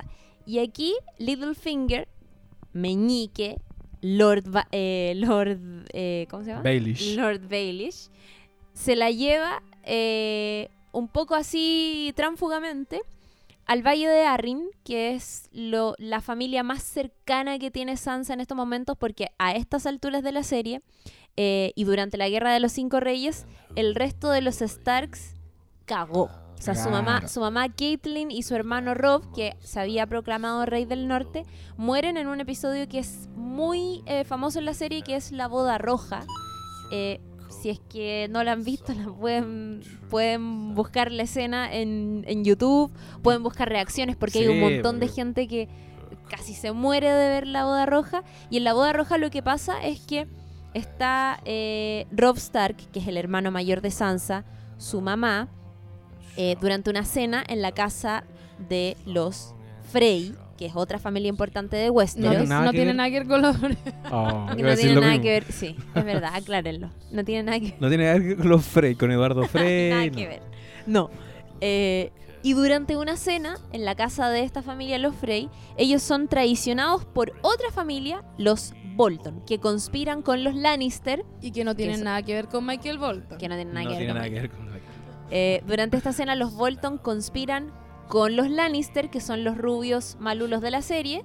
¿Y qué sucede? Que durante esta cena son asesinados a sangre fría Robb Stark, Catelyn Stark, la esposa, la mujer de Robb Stark, quien- Ona Chaplin. Ona Chaplin, también eh, de ascendencia chilena la actriz. Mapuche. Mapuche, Huelliche. Y son asesinados en este episodio que se conoce como La Boda Roja, que es un capitulazo de Game of Thrones de la tercera temporada. Y eh, por este motivo Sansa se queda prácticamente sola en Westeros. Su hermana Arya, ya lo vamos a conversar, pero está a estas alturas desaparecida. Entonces lo que hace Lord Baelish es eh, tratar de salvarla, ¿cierto?, de todo este conflicto que se está generando en King's Landing y se la lleva al Valle de Arryn, donde está su tía, la, la hermana de, de Catelyn Stark, la- su tía. Eh, ahí suceden un par de cosas, no vamos a entrar a detallar, pero cuento corto, Lord Baelish asesina a, a Lisa Arryn eh, y con Sansa hace lo siguiente.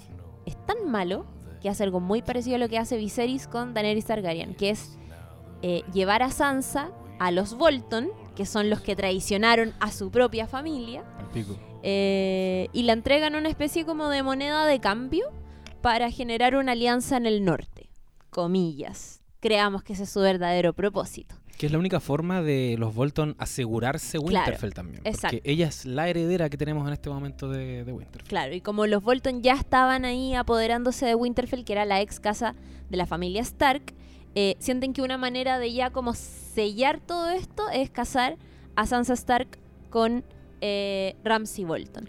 Lo que pasa después del, del- de, de la boda roja es que los Lannister nombran a Roose Bolton, que es el patriarca de esta familia, como eh, guardián del norte, que era el puesto que antes ocupaba Ned Stark. ¿Sí o no? Así es.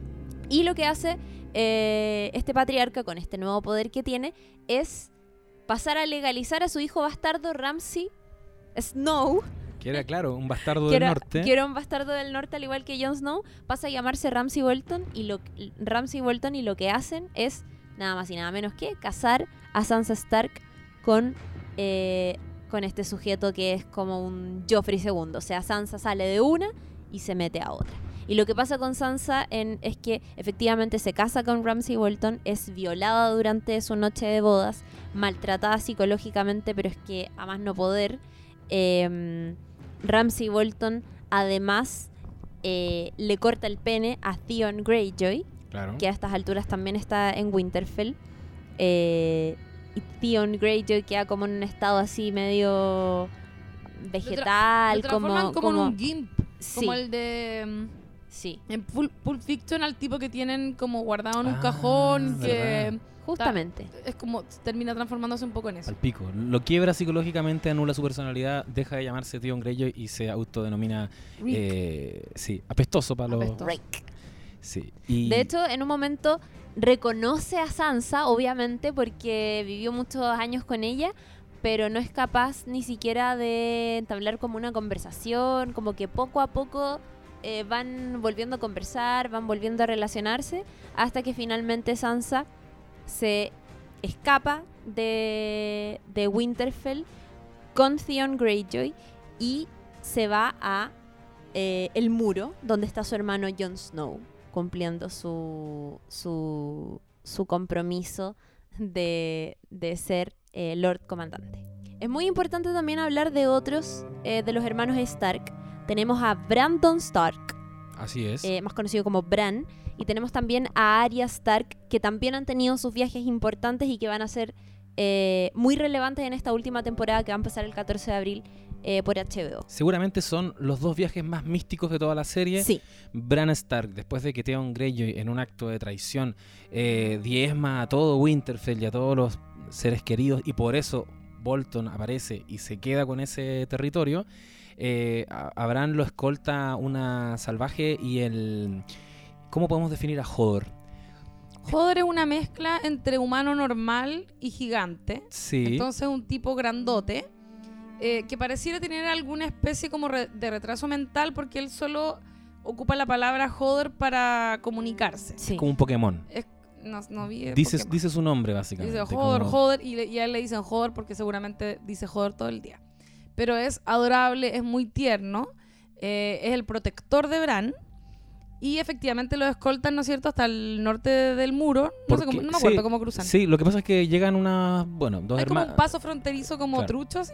Sí, en el contexto de la batalla de, los cinco reyes aparecen dos hermanos, dos pequeños que se llaman eh, Mira Reed y Jojen Reed, que eh, su familia, aliados de los Stark, deberían estar apañándolos en la guerra, pero ya no quedan, weones, como para ir a, a ser, un, ser útiles en la guerra. Entonces ellos dicen, nosotros vamos a ayudar a Bran a cumplir con su misión de convertirse en el cuervo de tres ojos. Eh, Jojen es un weón también muy místico que está convencido de que Bran se va a convertir. Por lo tanto, los escoltan hacia el norte del muro y, y llegan lo más al norte que alguien ha llegado del muro. Ni siquiera Jon Snow en su viaje por el norte eh, llega a donde está este árbol, donde vive este personaje que se llama el Cuervo de Tres Ojos, que empieza a 3A Raven. The Three A Raven, que empieza a, a entrenar a, a- A Bran. a Bran en este arte de, por un lado, eh, desarrollar su habilidad como cambiapieles, empezar como a meterse en el cuerpo de los animales y llegar incluso un poco más lejos, que es meterse en el cuerpo de Hodor, como onda, los cambiapieles poder meterse en el cuerpo de animales, eso es normal, pero nadie se había metido en el cuerpo de un ser humano, y eso es como, oh, el weón es poderoso, ¿cachai? Expliquemos esto un poco del cuervo de los tres ojos, ¿no? Eh, sí, Lo, lo- lo que hace Bran finalmente es. em, tiene como una habilidad eh, sobrenatural para meterse en el cuerpo de estos animales y poder ir a lugares donde él físicamente no puede ir. exacto. Entre ellos, un cuervo. ¿Por qué se llama el cuervo de tres ojos? Porque él, al comienzo de la serie, en sus visiones, ve un cuervo de tres ojos. ¿No es Sí. cierto? Y es como que fuera un, eh, un grado eh, en esta escala de, de ascendencia como a maestro clarividente. ¿no? Claro. y que le permite además eh, no solo ver, por ejemplo, no sé, pues que hay al otro lado del continente a través del cuervo, sino que al parecer también eventualmente podría viajar en el tiempo con esta misma habilidad y presenciar momentos eh, importantes eh, de la historia. Y así la serie nos va revelando información clave que ocurrió en el pasado. Y como es una serie que no se caracteriza por los flashbacks ni, ni por los racontos, que, que hay una excepción, pero después la podemos comentar, acá empezamos a saber cosas muy importantes. Muy importantes Brígidas. y decidoras. Y quizás una de las más bonitas eh, o una de las más, eh, no sé, emocionantes para los que somos fanáticos de las paradojas temporales, tiene que ver justamente con Hodor. Porque, mm, porque cuando Bran, Bran está refugiado en una especie de caverna donde vive el cuervo de tres ojos, pero, ah, y protegidos también por unas criaturas fantásticas que son los niños del bosque, que son criaturas Son como unos duendecitos. son unos duendecitos milenarios, son los que habitaban Poniente antes de los seres humanos, son mágicos y ellos pueden repeler el ataque de los White Walkers que eh, permanentemente tratan de, de llegar a donde está Bran. Hasta que matan a esos enanitos, a los, a los niños del bosque, y se meten estos caminantes en la, en la caverna donde está Bran y tienen que escapar. Quiero, quiero decir algo, que no hemos aclarado que son los White Walkers. De a poco en la serie nos vamos dando cuenta que los White Walkers son estos señores, hay como unos, eh, ¿cómo se puede decir? Como caballeros, caballeros, ¿Sí? ¿ya? Que son, que están muertos eh, y que tienen poderes y son, quieren matar todo lo que encuentran a su paso, pero a la vez cuando ellos se encuentran con otros muertos, los reviven y forman parte de su ejército. Exacto. Eso es todo lo que quería decir. Son Por eso- básicamente zombies. Son como unos zombies. Por eso es tan brígido, porque los buenos están engrosando su ejército, pero a, a cagar porque mucha gente muere en Game of Thrones, por lo tanto todos pueden ser del ejército de los White Walkers. S- Se meten unos espectros, que son estos zombies, persiguen a Bran con Mira y Hodor, y, mm, y llegan hasta una puerta por la que escapan de esta, de esta caverna, pero Hodor tiene que quedarse cuidando la puerta. Hodor entra en pánico, en, mi- en- en crisis de pánico en mitad de esta secuencia, por lo tanto Bran ya había cachado que metiéndose en su cabeza podía eventualmente, eventuar- eventualmente, Eventualmente. eventualmente eh, controlarlo y, y tranquilizarlo. Y, y justo cuando se meten los espectros a, a tratar de matar a Bran, Bran estaba, eh, su mente estaba viajando en el pasado y estaba eh, en un punto en el que eh, Hodor era un niño que estaba en Winterfell, estaba entrenando, estaba con Que era normal, hablaba normal. que hablaba normal, no decía solamente Hodor. eh, Decía palabras como hola, claro, ¿cómo estás? Y acá se produce la gran paradoja temporal, que Bran se mete en la mente de, de Hodor eh, y, y como está además viajando mentalmente al pasado, ese niño se conecta con lo que le está pasando al Hodor del presente. Hodor se queda, nuestro Hodor, el grandote, el del presente, se queda sosteniendo la puerta y Mira le grita, Hold the door, hold the door. Hold the door! Hold the door! Hold the door! Hold the door! Hold the door! Hold the door! El niño escucha eso, se produce una especie de colapso mental, se cae al suelo, Le da empieza como un ataque una- un, epilepsia. ata- un ataque epiléptico y empieza a repetir lo que está escuchando el Hodor del presente, hold the door, hold the door, hold the door. Se transforma Hodor. en Hodor. Y se convierte en Hodor. Jodo, Concha tu madre. jodo. Onda, estoy llorando real en este momento. Se me paran los pelos de solo Está pensar en llorando. esa escena. Es mi. Quiero, quiero dejar consignado acá que para mí es mi capítulo favorito. Yo creo que es la única escena muy de Game bueno. of Thrones en la que he llorado. Porque no- Igual. no- yo no lloro en, en Game of Thrones, pero ahí lloré real. Yo no me acuerdo si y estoy lloré. llorando en este momento a pesar de que Está no se nota. llorando. Estoy estrujando las lágrimas. Pudi- Pudí llorar, tranqui. No te vamos a juzgar. los pelos.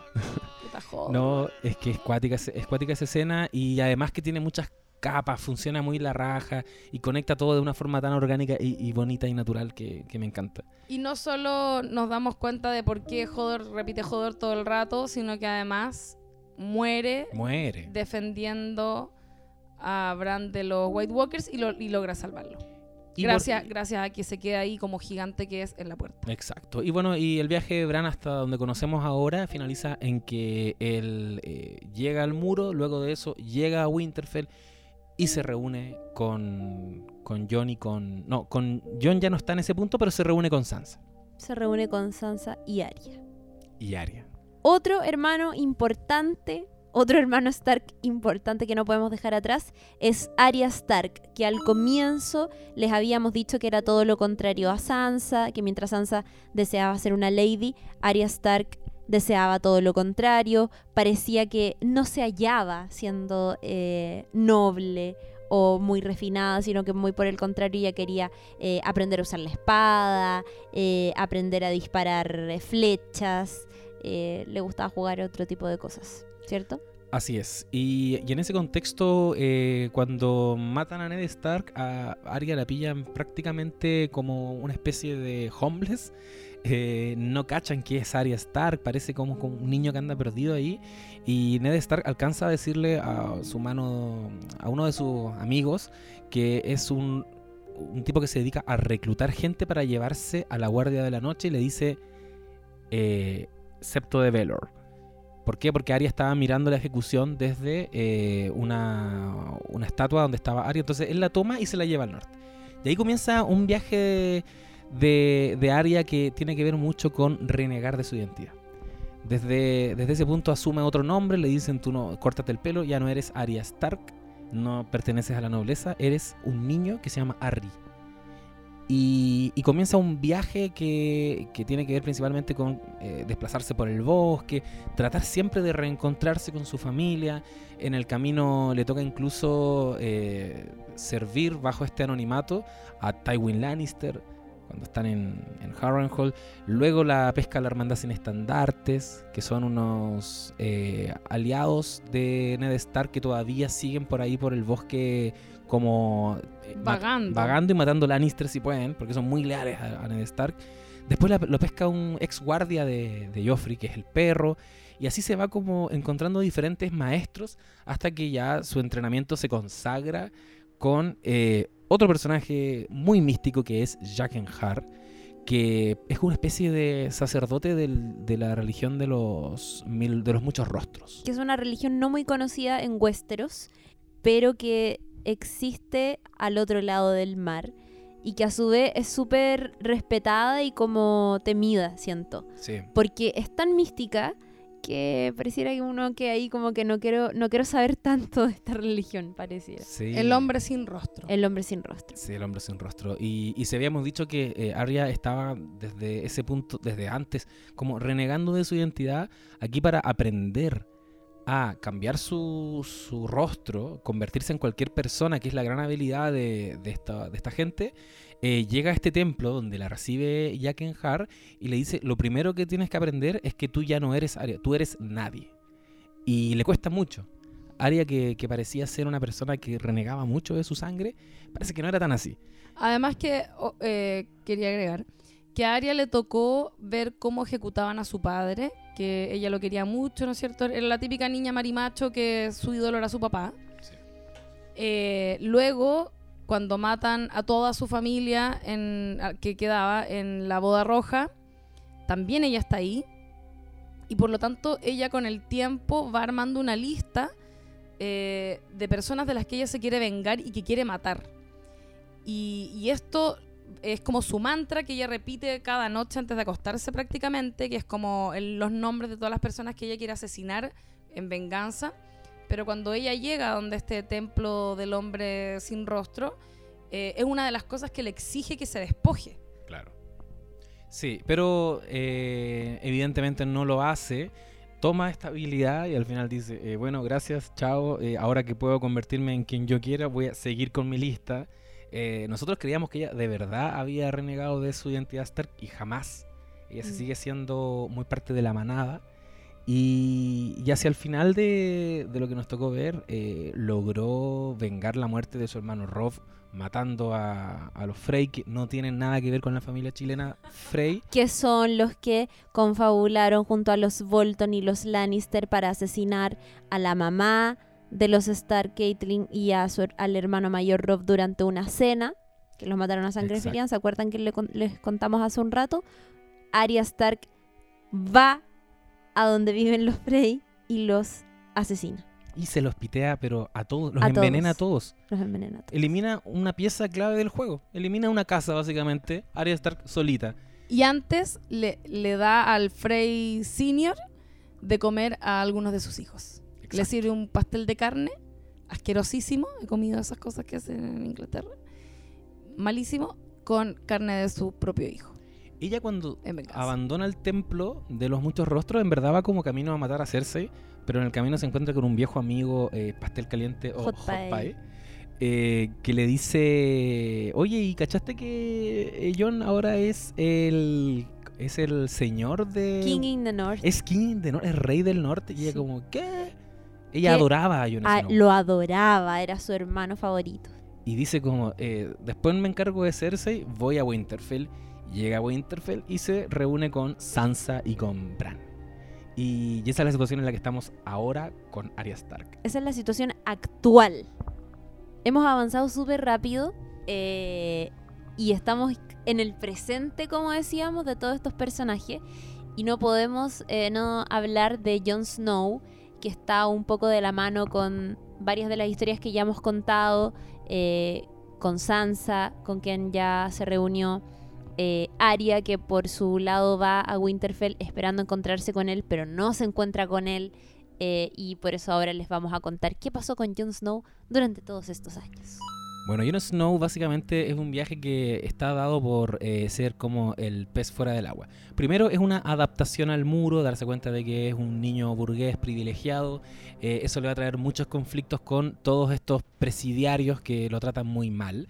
Eh, él está muy enojado porque lo, lo dejan como el mayordomo del Lord Comandante y no se da cuenta de que en verdad le estaban dando un voto de confianza muy importante. Él quería ser como un ranger, que es un explorador, y quería eh, aventurarse hacia el norte del muro. Ya dijimos que el muro existe en la práctica para eh, proteger al reino de los salvajes. Los salvajes es básicamente gente que no se identifica con el reino, son seres humanos comunes y corrientes, eh, es la otredad, es básicamente el inmigrante. Eh, y, están repartidos por muchos clanes y ellos saben que hay un rey al norte del muro llamado Mans Rider que está, los está unificando a todos.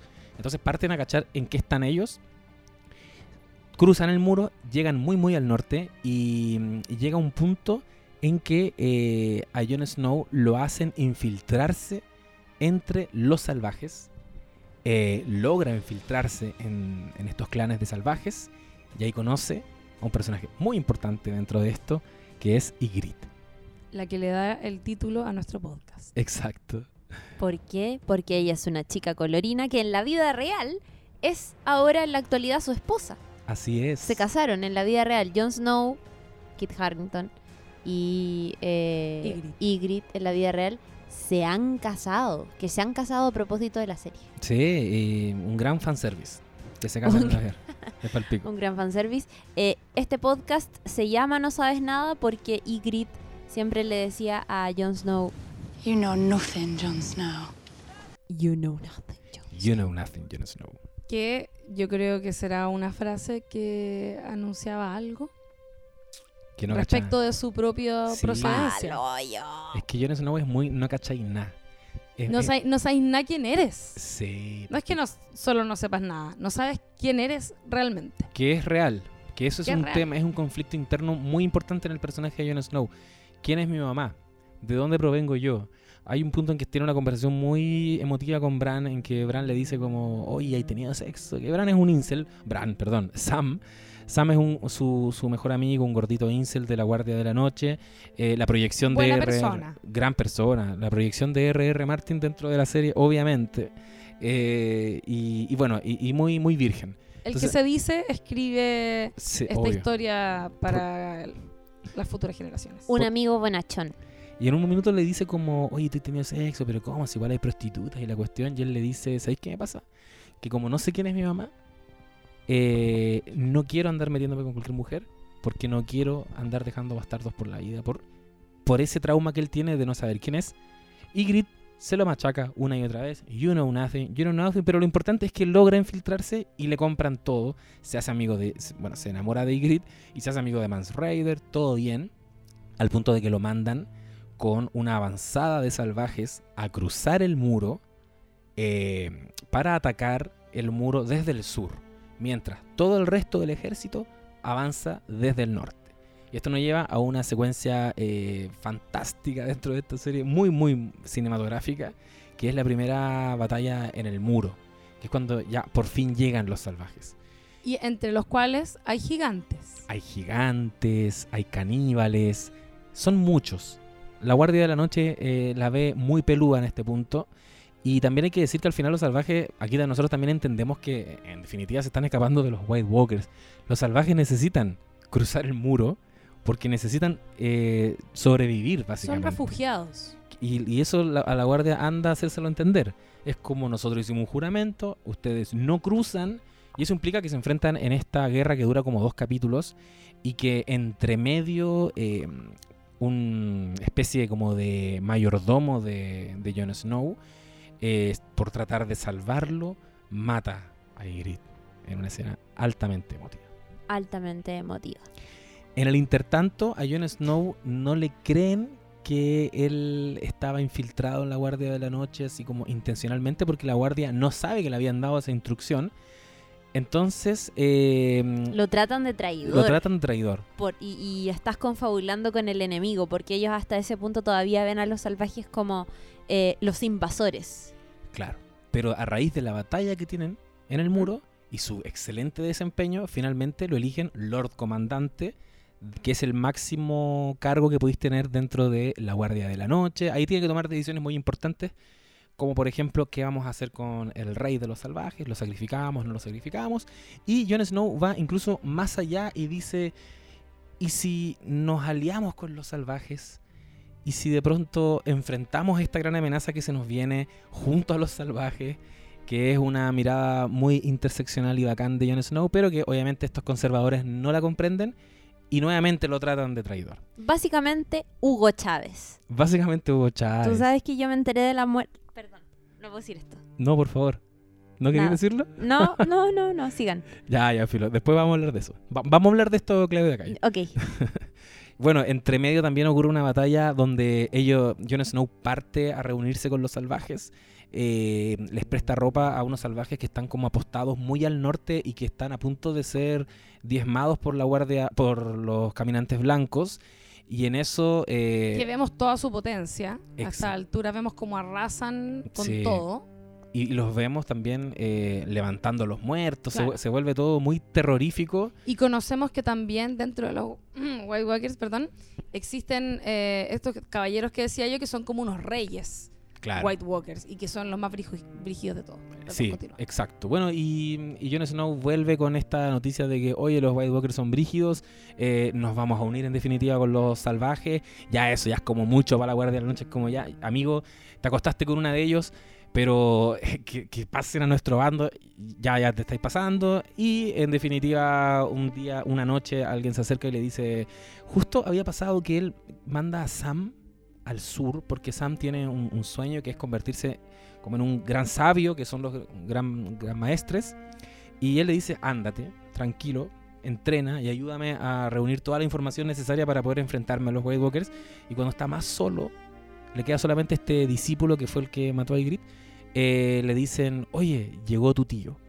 Encontraron a tu tío que era también una algo que movilizaba mucho a Jon Snow desde el comienzo, que era saber qué pasó con su tío, que sí era un explorador que desapareció en el norte. Yo debo reconocer que le compré totalmente a la serie en ese punto que había aparecido el tío y fue como, oh, weón, ¿qué cosas tiene por contar el tío? Vamos con Jon Snow al reencuentro y, y le, lo hacen pasar a un lugar donde hay como... Esto también vuelve a ser muy pasión de la pasión de Cristo. Eh, le dicen, acá está tu tío y en verdad había como una especie de un palo que tenía tallado traidor. Sí. Se da vuelta y lo empiezan a apuñalar. For the watch. Por los Por guachos. turnos. Por los guachos. Por los guayos. Por los guayos. Y, y muere Jon Snow, conche tu madre. Muere Jon Snow. Que es algo... Apuñalado. Apuñalado. A la intemperie. Brígido. Entre la nieve. Y se terminó la temporada. Y se terminó la temporada. Y, y así nos dejó. Y yo quiero hacer una pausa muy breve acá para decir que, que, que desde mi perspectiva era muy RR Martin matar. RRR. Le puse muchas R. Ah, era muy propio del autor matar a, a Jon Snow. Eso es lo último que se sabe en los libros sobre Jon Snow. Que muere. Que muere Jon Snow. Apuñalado por sus compañeros de la Night's Watch. Y, y ob- obviamente es palpico. Obviamente los que leyeron los libros deben estar como conche tu madre, ¿qué va a pasar? Pero la serie lo resolvió de una manera muy interesante, podríamos decir. Que temporada siguiente. eh, decir que en el contexto de la guerra contra los salvajes, Stannis Baratheon, que era el hermano de Robert Baratheon, llega al norte y eh, ayuda a, a repeler el ataque de los salvajes. Y con él llegan sus amigos Davos y llega Melisandre, que es un personaje que no vale la pena profundizar demasiado, pero es una bruja, básicamente. Es una bruja que representa una religión pagana. Sí. eh, Al igual que los hombres sin rostro. y que ella eh, tiene, tiene verdaderamente poderes. Lo ha Claro. demostrado en un par de ocasiones. Eh, no es muy buena, ¿no es cierto? Sus prácticas, puta, mandó a quemar a una niña chica, etcétera. Eh, y en algún momento también se revela que, porque ella es una mujer muy hermosa, eh, que en realidad es como una vieja horrible, pero que eh, gracias a su magia se ve preciosa. Y eh, ella logra, a través de su magia, resucitar a Jon Snow, que era algo que no es la primera vez que lo vemos en la serie. Yo creo que eso se agradece, que no fue sacado del sombrero, Sí. sino que nosotros hayamos visto que la gente que practicaba esta religión, que es la, la religión del dios del fuego, una sí, cosa del así, el dios de la luz. eso, eh, revivían personas. De hecho, hay un tipo de la, de la hermandad, ¿cómo se llama? Toros de Mir. No, pero el- la hermandad de los estandartes. La, la ¿cómo hermandad sin estandarte. Eso, sin Sí, es que hay, hay otro sacerdote. Ahí hay, un, ahí hay un tipo que lo habían revivido como siete veces. Beric Dondarrion. El hombre Sí. con un nombre con más personalidad de la vida. La cagó. ¿Cómo te llamas? Beric Dondarrion. Ver- Don Darion. Don Darion. Dondarrion. Entonces uno tiene ese antecedente de que la gente puede revivir. Sí. Y ella, con mucho esfuerzo, para que nos cueste, obviamente, y creamos que no va a revivir Jon. Snow, finalmente lo logra. Finalmente reviven a Jon Snow. Y le vemos el potito. Se le ve el potito. Qué importante es ese momento, porque el potito va a ser muy importante para el resto de, Por supuesto. No lo vamos a sacar nunca más de nuestra no, de nuestra mente. Eh, y bueno, y Jon Snow no revive. eh, o sea, sabe que lo mataron. Está enojadísimo, obviamente. eh, y cuelga a todos los que lo traicionaron. Entre ellos este pequeño que era como su discípulo. Y en una escena también muy simbólica, le da la espalda al muro y se va. Y dice, bueno, yo ya cumplí mi juramento. Mi juramento implicaba estar toda la vida hasta mi muerte como hermano juramentado y morí. Así que ahora eh, puedo partir al, al sur, que, que ya, hemos- ya dijimos que estaba la embarrada con los Bolton, y a ayudar a recuperar Winterfell. Además porque mientras está todo este, eh, eh, este conflicto post resucitación de Jon Snow, llega al muro Sansa, Claro. después de escaparse de Winterfell junto a Theon Greyjoy, eh, después de haberlo pasado pésimo con Ramsay Bolton, ellos escapan y llegan al muro y ahí se encuentra con su hermana. Y su hermana le dice, hermano, está la zorra en Winterfell, estos hueones han hecho lo que han querido, yo lo he pasado mal, tú eres nuestra única esperanza porque Rob se murió en la boda roja y nuestra misión y nuestra responsabilidad como los Starks más grandes es volver a Winterfell y recuperar nuestro hogar. Exacto. Y entonces ahí Jon Snow se va con su hermana Sansa, abandona eh, toda su historia en la Guardia de la Noche y decide tomar eh, cada vez más partido como, como ya heredero Stark sin incluso llevar el apellido. Eh, porque todavía era llamado Jon Snow. Y es súper importante decirlo como siento más explícitamente que el papel de Jon Snow en la Guardia de la Noche no solamente tiene que ver con ir descubriendo la verdadera amenaza que suponen los White Walkers, que dentro de la serie pareciera que es el único personaje eh, de entre todos los personajes principales que adquiere mucha conciencia de la real amenaza que eso significa. Sí. El resto está como súper alienado de este conflicto, están en King's Landing dispu- disputándose eh, pequeñas cuestiones o al otro lado del mar angosto tratando de apoderarse del trono o en distintos puntos haciendo cada uno lo suyo, pero ninguno es tan consciente eh, de lo que se les avecina como Jon Snow. Y él también es el que entiende que ya no es hora de seguir peleándose con los salvajes, sino que es tiempo de eh, unir fuerzas eh, para hacer frente como a esta gran amenaza. Entonces por eso también eh, yo quería tirar como la talla en un momento, pero me estaba anticipando que cuando se muere Jon Snow había un meme muy típico que era como... Ah, Salvador Allende en el, en, en el cielo, Hugo Chávez en el cielo y Jon Snow en el cielo. Tirando la broma un poco de, de, de no sé, eh, como Como un Latinoamérica unida, eh, como, claro, el iniciar un proceso revolucionario que una a todos los pueblos en pos de un bien mayor. Eso, era- eso es lo que representa Jon Snow en el universo de Game of Thrones Sí, Y- el full bolivariano. full bolivariano. Y de hecho, él eh, logra hacer muy buenas migas con Tormund, que es un, es un salvaje, eh, un personaje de- que pertenece a los salvajes que es muy importante, que se transforma en su amigo, el que finalmente se vuelve como una suerte de intermediario entre lo que quiere hacer Jon Snow y su propio pueblo. Exacto. Eh, y a estas alturas, cuando Jon Snow va ya de vuelta a recuperar Winterfell, eh, sucede la batalla de los bastardos, que, eso, eh, que es una batalla muy importante, em, donde se enfrenta él y Ramsay Bolton, que recordemos se llama la batalla de los bastardos porque él antes era Snow Claro. y eh, es legitimado por su papá y por eso pasa a ser Ramsay Bolton. Y en esta batalla eh, queda la cagada porque Jon Snow no solamente tiene que recuperar Winterfell, sino que también tiene que salvar a su hermano Rickon, que es eh, otro de los hermanos Stark que viajaba con Bran y que en un momento se vuelve prisionero de los Bolton, que todavía están ocupando Winterfell. Y él eh, va a, re- a- dar esta batalla para recuperar en primera instancia a su hermano. Sí, es eso, finalmente. Es eso finalmente. Y en esta batalla, eh, y después de mm, una cosa ahí muy trucha, Rickon muere Mm, y se libra la batalla y, y después de una escena, o sea, de- después de no sé cuántos minutos de batalla son, pero es larguísima, eh, ganan la batalla finalmente. Y él gana con ayuda de eh, Sir Davos, Lo más grande. que era el consejero de Stannis Baratheon y que se va a convertir en un personaje muy importante eh, para lo que seguramente vamos a ver ahora y para los últimos episodios que ya vimos de la temporada 7. Gana también con el apoyo de algunos compañeros salvajes, Así es. como Tormund Como Tormund. y otros. Y finalmente recupera Winterfell. Y una vez en Winterfell, eh, y ya como con, con la bandera Stark nuevamente instalada en ese territorio, se vuelven a unificar los otros pequeños reinos del norte.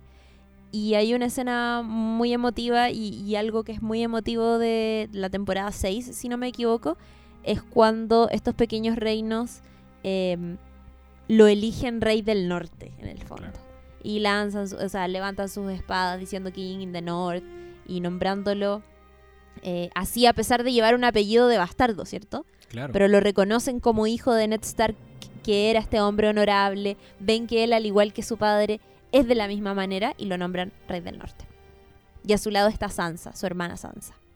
Exacto. Y. En paralelo, Sí. nos enteramos, gracias a Bran, con sus poderes mágicos, que como todos sospechábamos, Jon Snow no era un bastardo, no era posible que su madre fuera una persona cualquiera que no nos importa, sino que lo que hizo Ned Stark fue eh, traer al bebé de su hermana con un Targaryen.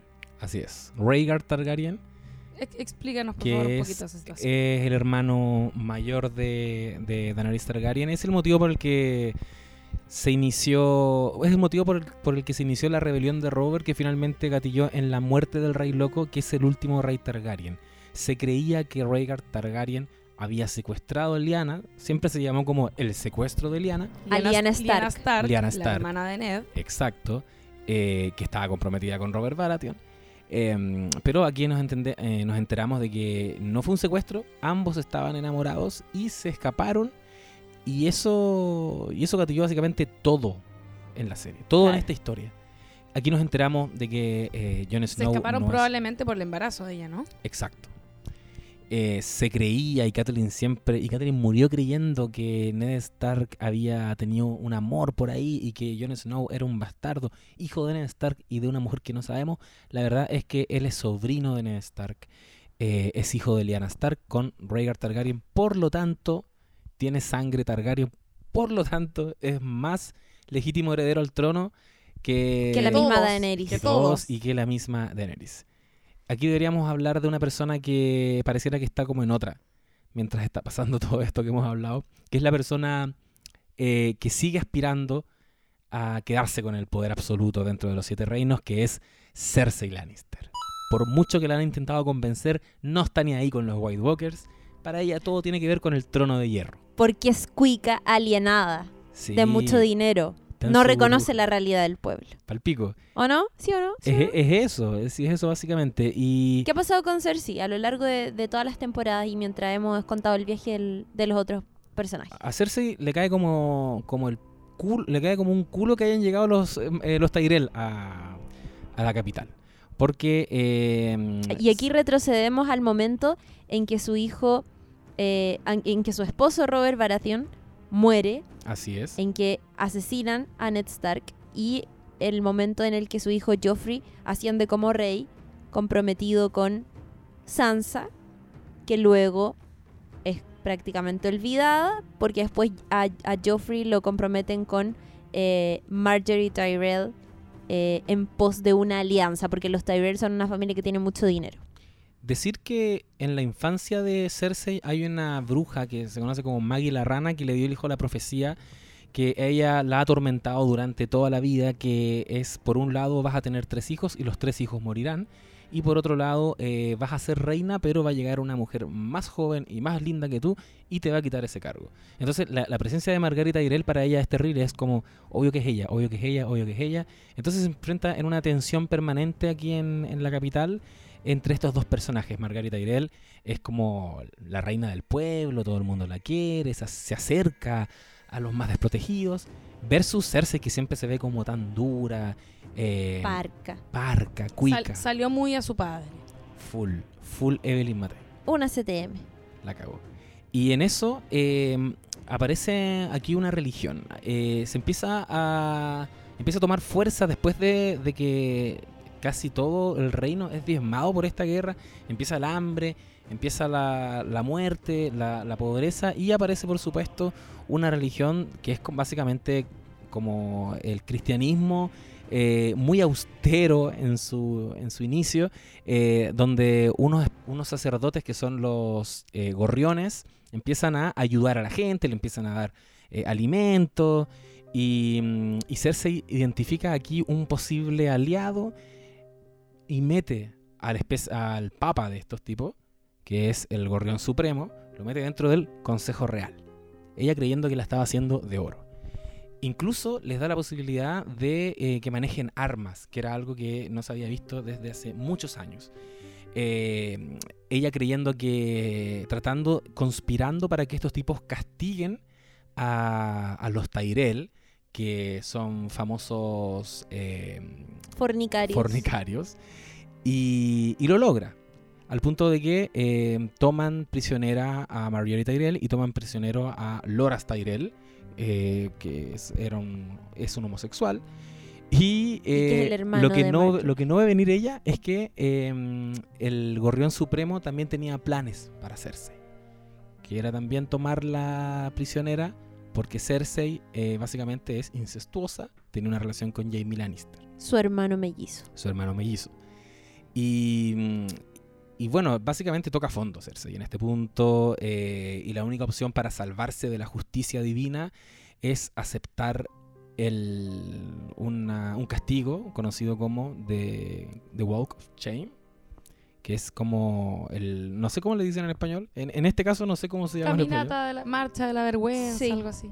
Sí, y, y tiene que cruzar desde el septo, eh, que es como des- desde la iglesia, desde la catedral hasta el, donde está el trono, atravesar el pueblo desnuda, eh, mientras todo el mundo le, le tira excremento y, la Y le gritan, shame. Shame. Shame. vergüenza". Y le cortan todo su pelo. Ella que era una mujer tan distinguida. De pelo largo, rubio, brillante, de lindos peinados. Le cortan su pelo. Pero bueno, acepta eso. Lo acepta y, Y, se endurece mucho. y se endurece eso. Más mucho. aún. Y, y sí quedaba todavía eh, la justicia mm, para Marjorie Tyrell y para Loras Tyrell, quienes no aceptan The Walk of Shame. No sé si se lo ofrecen.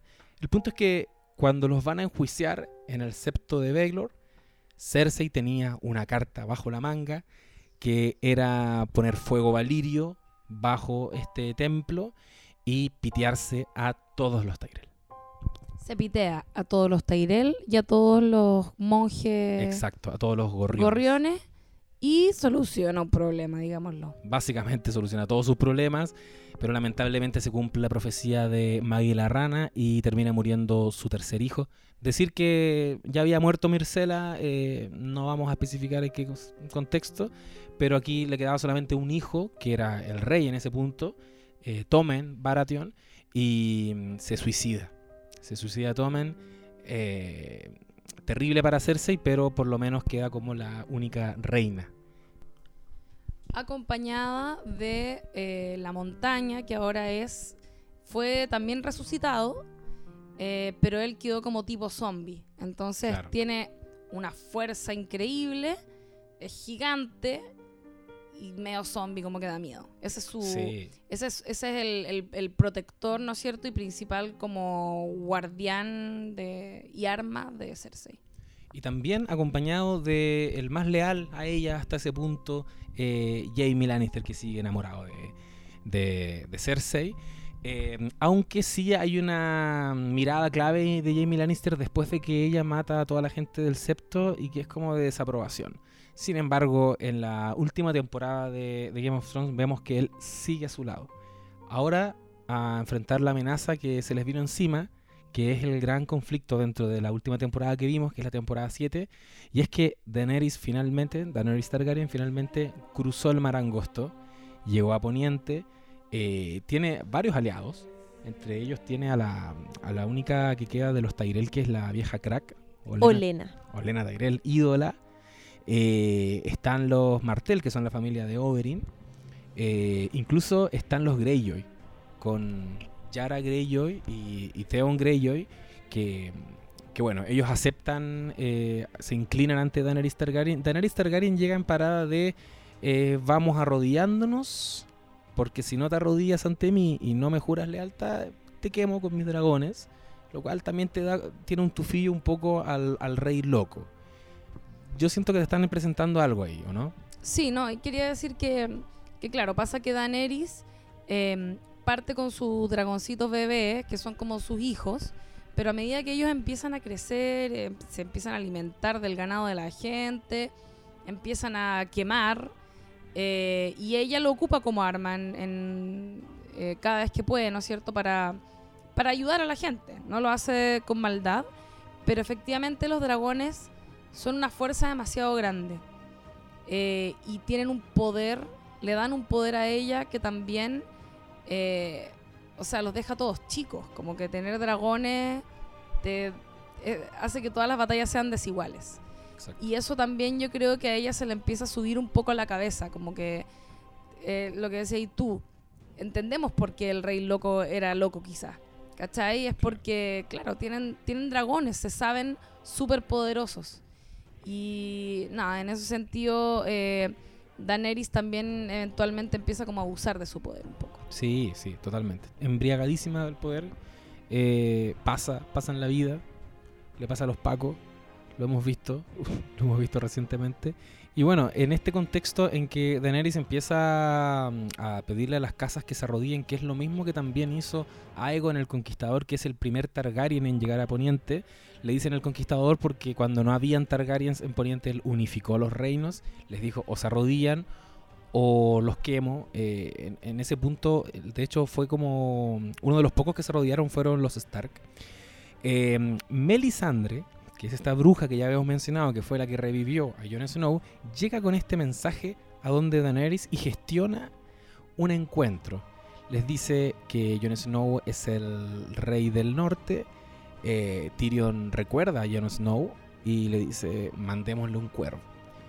Jon Snow se entera de que llegó Daenerys de la Tormenta y, y también se entera, gracias a Sam, que sigue estudiando por ahí por eh, Antigua, que es donde está la, la ciudadela, sigue estudiando cómo enfrentarse a los White Walkers y le manda un cuervo diciéndole que... eh, Cuervos la- son como los WhatsApp.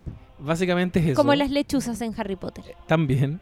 Y, y le dice que la obsidiana o el vidriagón es la forma de pitearse a los White Walkers y que hay mucho de eso en Dragonstone, Que es donde llega Daenerys. que es donde llega Daenerys. Entonces aquí ocurre el gran encuentro por el que hemos esperado tanto tiempo, la canción de Hielo y Fuego, básicamente, que es Jon Snow y eh, Daenerys Targaryen se encuentran en Dragonstone.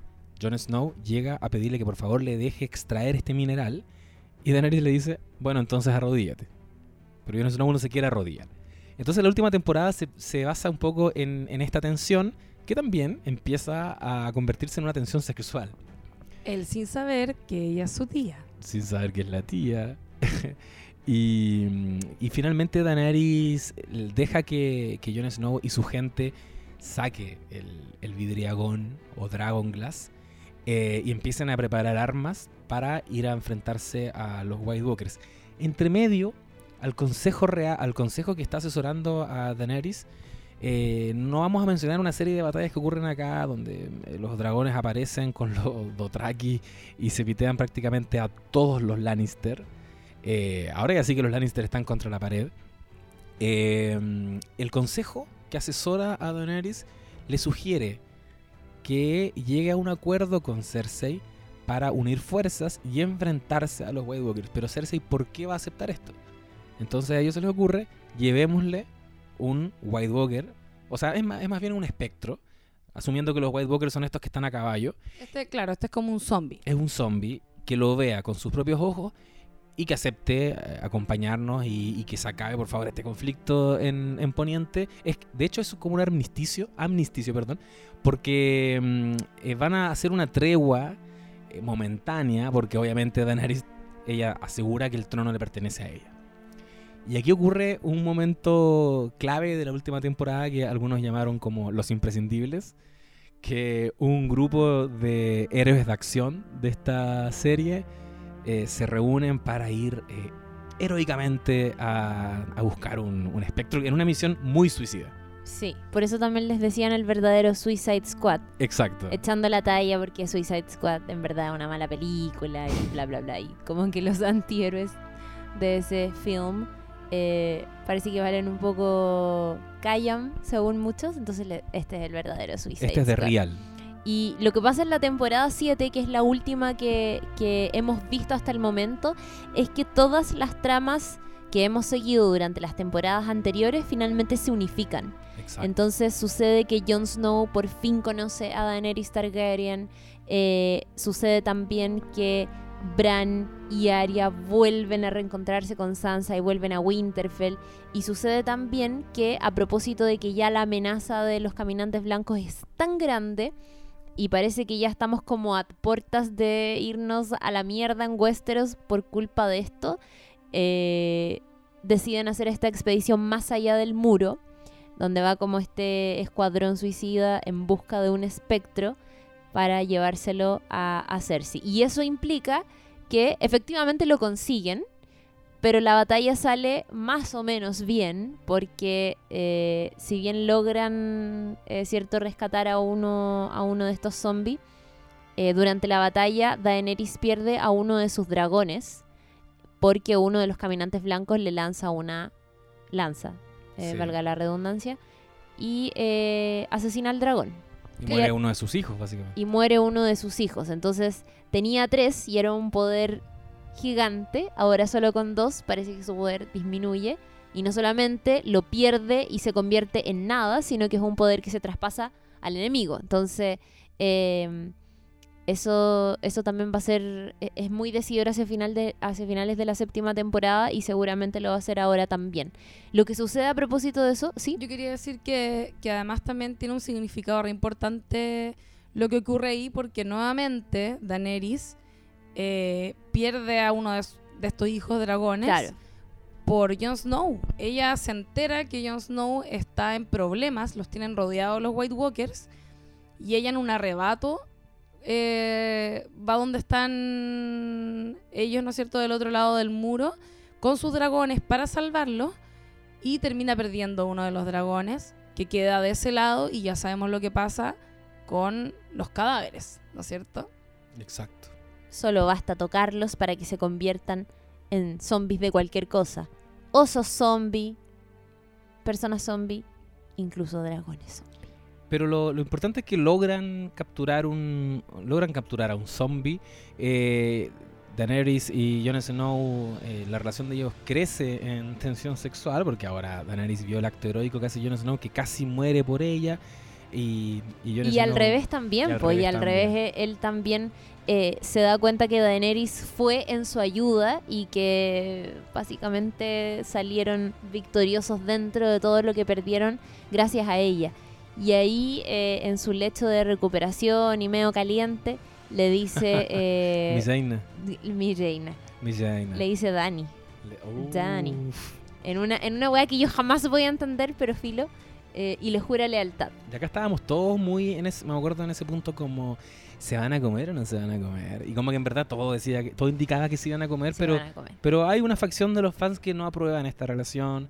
Eh, yo creo que principalmente porque igual es súper fan service. Es como eh, la heroína y el héroe, ambos mijit- mijites riques, ambos tienen una, una misión muy importante y bueno, se unen no solo estratégicamente, sino que también terminan siendo pareja. O sea, terminan acosculeando el final de la temporada, que no quería llegar a ese punto. Y todavía. vemos nuevamente el potito Jon Snow, una buena Sí. imagen. Eh, yo creo que eso de fanservice que dice está súper bien. Aprovechemos el fanservice que nos tiraron porque les juro que todo lo que va a pasar después no va a ser nada fanservice. O sea, es más, ya proyectándome, estoy proyectando Sí. cosas. Eh, yo creo que ese Onion Knight que a ti te gusta tanto, está No. pasado gladiolo. No. Van a matar, oye, Sí. hay que matar a personajes con los que uno llora las Sí, muertes. sí. Así que ahí, ahí está. Mi predicción, ser Yo voy a- Claudio. Voy a lanzar mi predicción, pero antes quiero decir que el antes de que culeen, que, que sé que es eh, no- nos gusta mucho ese momento, Antes de que cule. antes de que culeen, eh, ellos llegan a Pozo Dragón, que es donde antiguamente guardaban a los dragones y donde los recibe Cersei en en eh, King's Landing y se reúnen todos. Todos Jackie, los personajes. The Money Shot. Las, las tramas que hemos estado esperando que se en- reencuentren, o sea, que se encuentren por primera vez durante mucho tiempo, finalmente lo logran en esta reunión muy importante para la política de Westeros. Una cumbre tipo G20, esas Es cosas. palpico, Claro. es palpico. Está Cersei y de partida Cersei ve los dragones y, y le cambia la cara, que es algo difícil en Cersei. Y es como, oh, conche tu madre. Y, y llega el perro arrastrando una caja, abre la caja y aparece un zombie. Bueno, un zombie en King's Landing y en verdad ahí quedan todos palpico. Incluso Euron Greyjoy, que es un personaje que no hemos mencionado, pero que siempre se ha mostrado ser un weón como muy rudo. Es el tío de Theon Greyjoy, el eunuco. Eh, mm, se asusta mucho en esa escena. Y, y Cersei lo manda a, a contactar a la, mm, a la Compañía Dorada. La Compañía Dorada son unos mercenarios, así como cualquier hermandad, solo que ellos son un ejército y son realmente efectivos, letales y muy carísimos.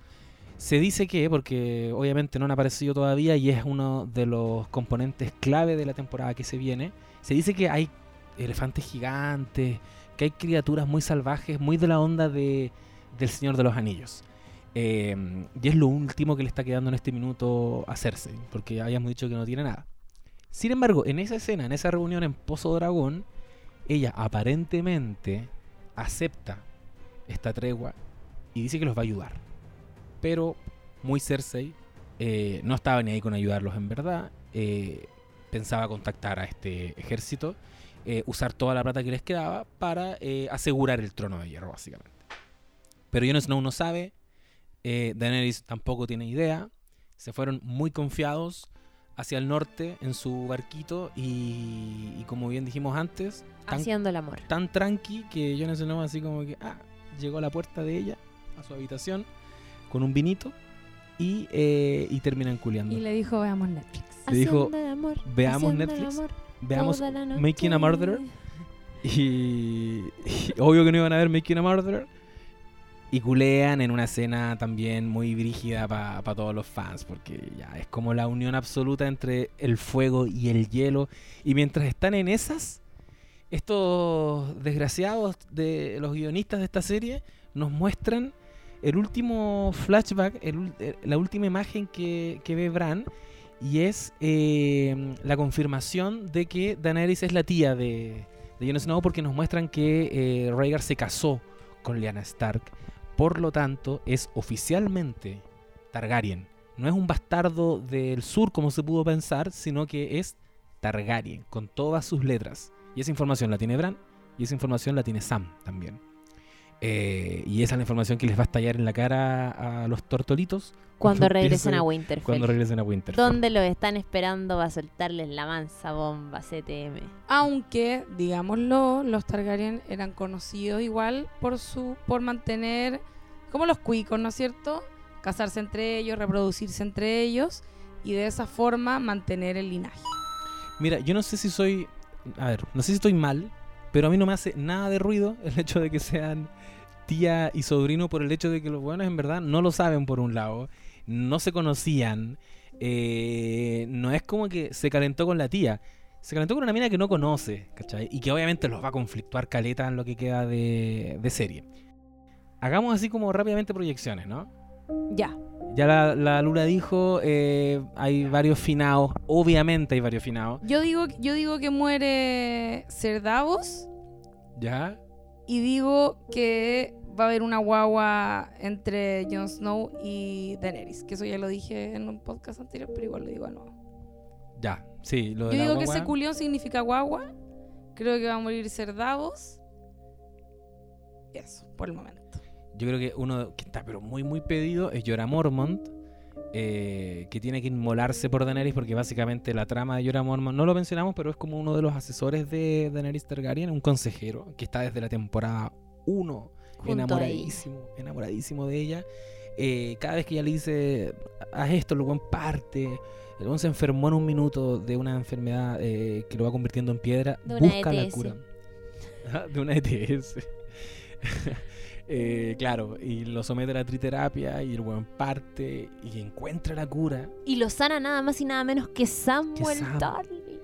Y ahora está ahí eh, dejándolo todo. Básicamente cuando el weón se pega esta enfermedad para mí es como sentenciarlo a muerte. Sí. Es un poco Walter White, temporada 1, capítulo 1, enterándose que tiene cáncer. Mm. Está muerto desde el capítulo 1. Yo creo que este weón está muerto desde que se pegó esa enfermedad, aunque se la haya curado. Le queda algún acto eh, heroico de salvar a Daenerys Targaryen. Jorah Mormont muere. eh, van a morir muchos personajes. Yo creo que muere Jamie también. Jamie también está súper pedido. Que también tiene un rollo muy de. Toda su vida girado en torno a estar enamorado de Cersei, por un lado. Al final de la última temporada se logra emancipar de Cersei. Cuando se entera de que ella los va a traicionar. Y de que ella no los va a ayudar en esta batalla contra los muertos. Él dice como. Eh, sorry, pero aquí sí que no estoy contigo. Yo juro.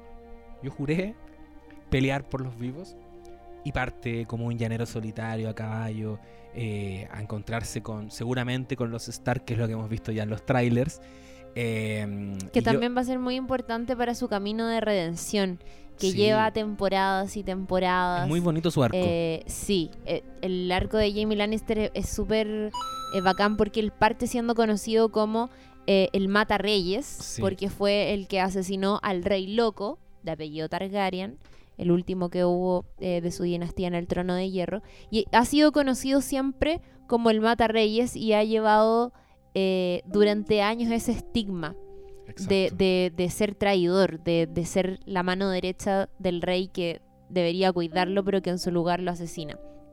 Eh, lleva ese estigma, eh, además en el primer capítulo de la serie, eh, se transformó en un ser súper odiado porque eh, arrojó a Bran de la torre y lo dejó inválido. Entonces, lo, lo- lo hemos odiado de, por muchos lados distintos y sin embargo, a partir de la temporada 2, una vez que pierde la mano, porque le cortan la mano, que más encima era la que usaba para hacer eh, cierto... Para dominar la... con la espada. Con la espada. Claro.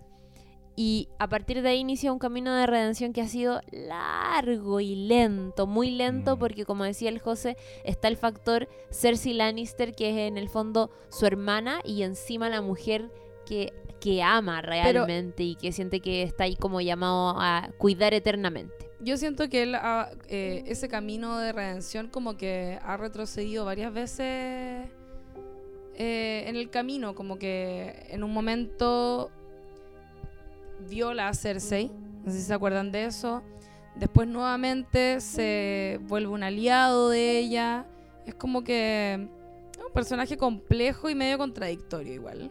sí. Di- dieron, yo creo que había mucha expectativa puesta en su redención cuando en un momento viaja junto a otra personaje muy querida que es Brienne of Tarth, sí. que nos cae muy bien, que es una mujer muy grandota y también buena para la espada. La torta gigante, quería decirlo.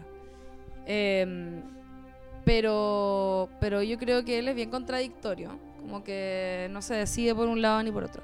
Quería decir algo, Mm. perdón, te interrumpí. Es que creo que se nos olvidó decir que al final, hacia el final de la última temporada, efectivamente los White Walkers reviven al, al- a este dragón y con eso logran botar Derribar el el muro. muro, sí.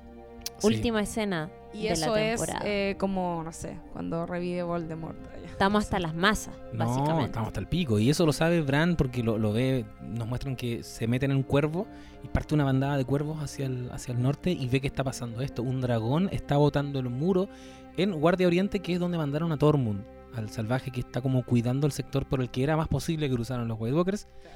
Ya se pensó y se especuló que Tormund moría en esa escena. eh, está confirmado que no. Ya lo vimos en el tráiler. Lo vimos en el tráiler, hay Tormund todavía. Y, y nada, decir que en definitiva esta temporada, que son seis capítulos, que van a durar mucho, onda aproximadamente hora y media, los más largos, va a tener una de las batallas eh, más de rodaje más largo en la historia del cine. eh, que fue muy sacrificado porque grabaron en la nieve, como que ya hay todo un mito en torno a eso.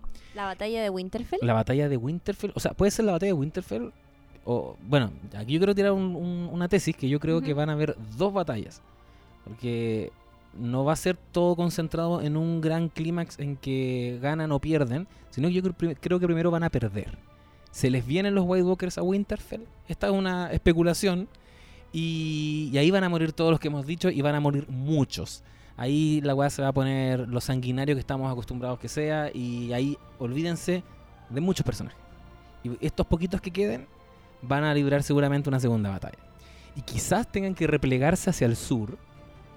Y quizás ahí nos conectemos con Cersei, porque si no, no sé qué, qué monos va a pintar Cersei en esta temporada. Tienen que sacar alguna cartita bajo la manga también para poder vencer a los White Walkers porque son un enemigo demasiado potente, o sea, tienen todas las de ganar. Sí. Eh, los muertos se pueden sumar a su ejército, por ejemplo. Eh, vienen con todo, entonces es, lo obvio es que ganen. Eh, y si queremos que los buenos ganen, eh, tienen que sacar algo medio inesperado que a lo mejor siempre estuvo ahí y no lo supimos. Exacto. Algún tipo de habilidad eh, escondida. Pero hay muchas cosas que resolver. Está el hecho de que Jon Snow conozca eh, su verdadera identidad, cómo eso se lo va a tomar Daenerys Targaryen, qué va a pasar con este supuesto eh, hijo que seguramente van a engendrar. Hay profecías dando vuelta también.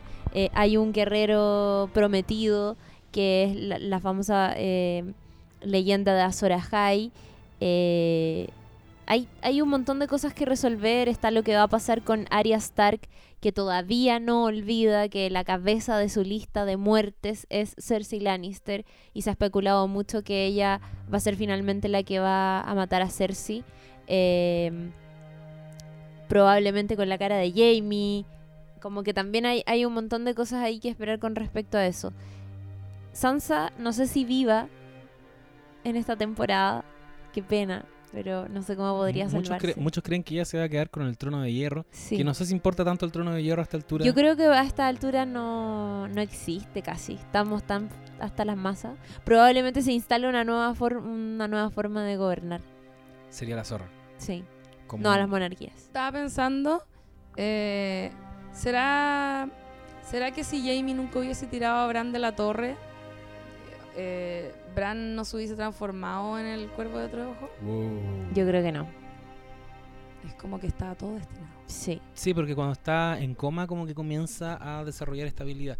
Eh, yo creo que no se puede terminar este capítulo, que yo me imagino que ya estamos llegando al, al final, eh, sin, aunque sea, consignar que esta serie tiene personajes femeninos brígidos que hasta este punto en el que hemos llegado básicamente lideran las acciones.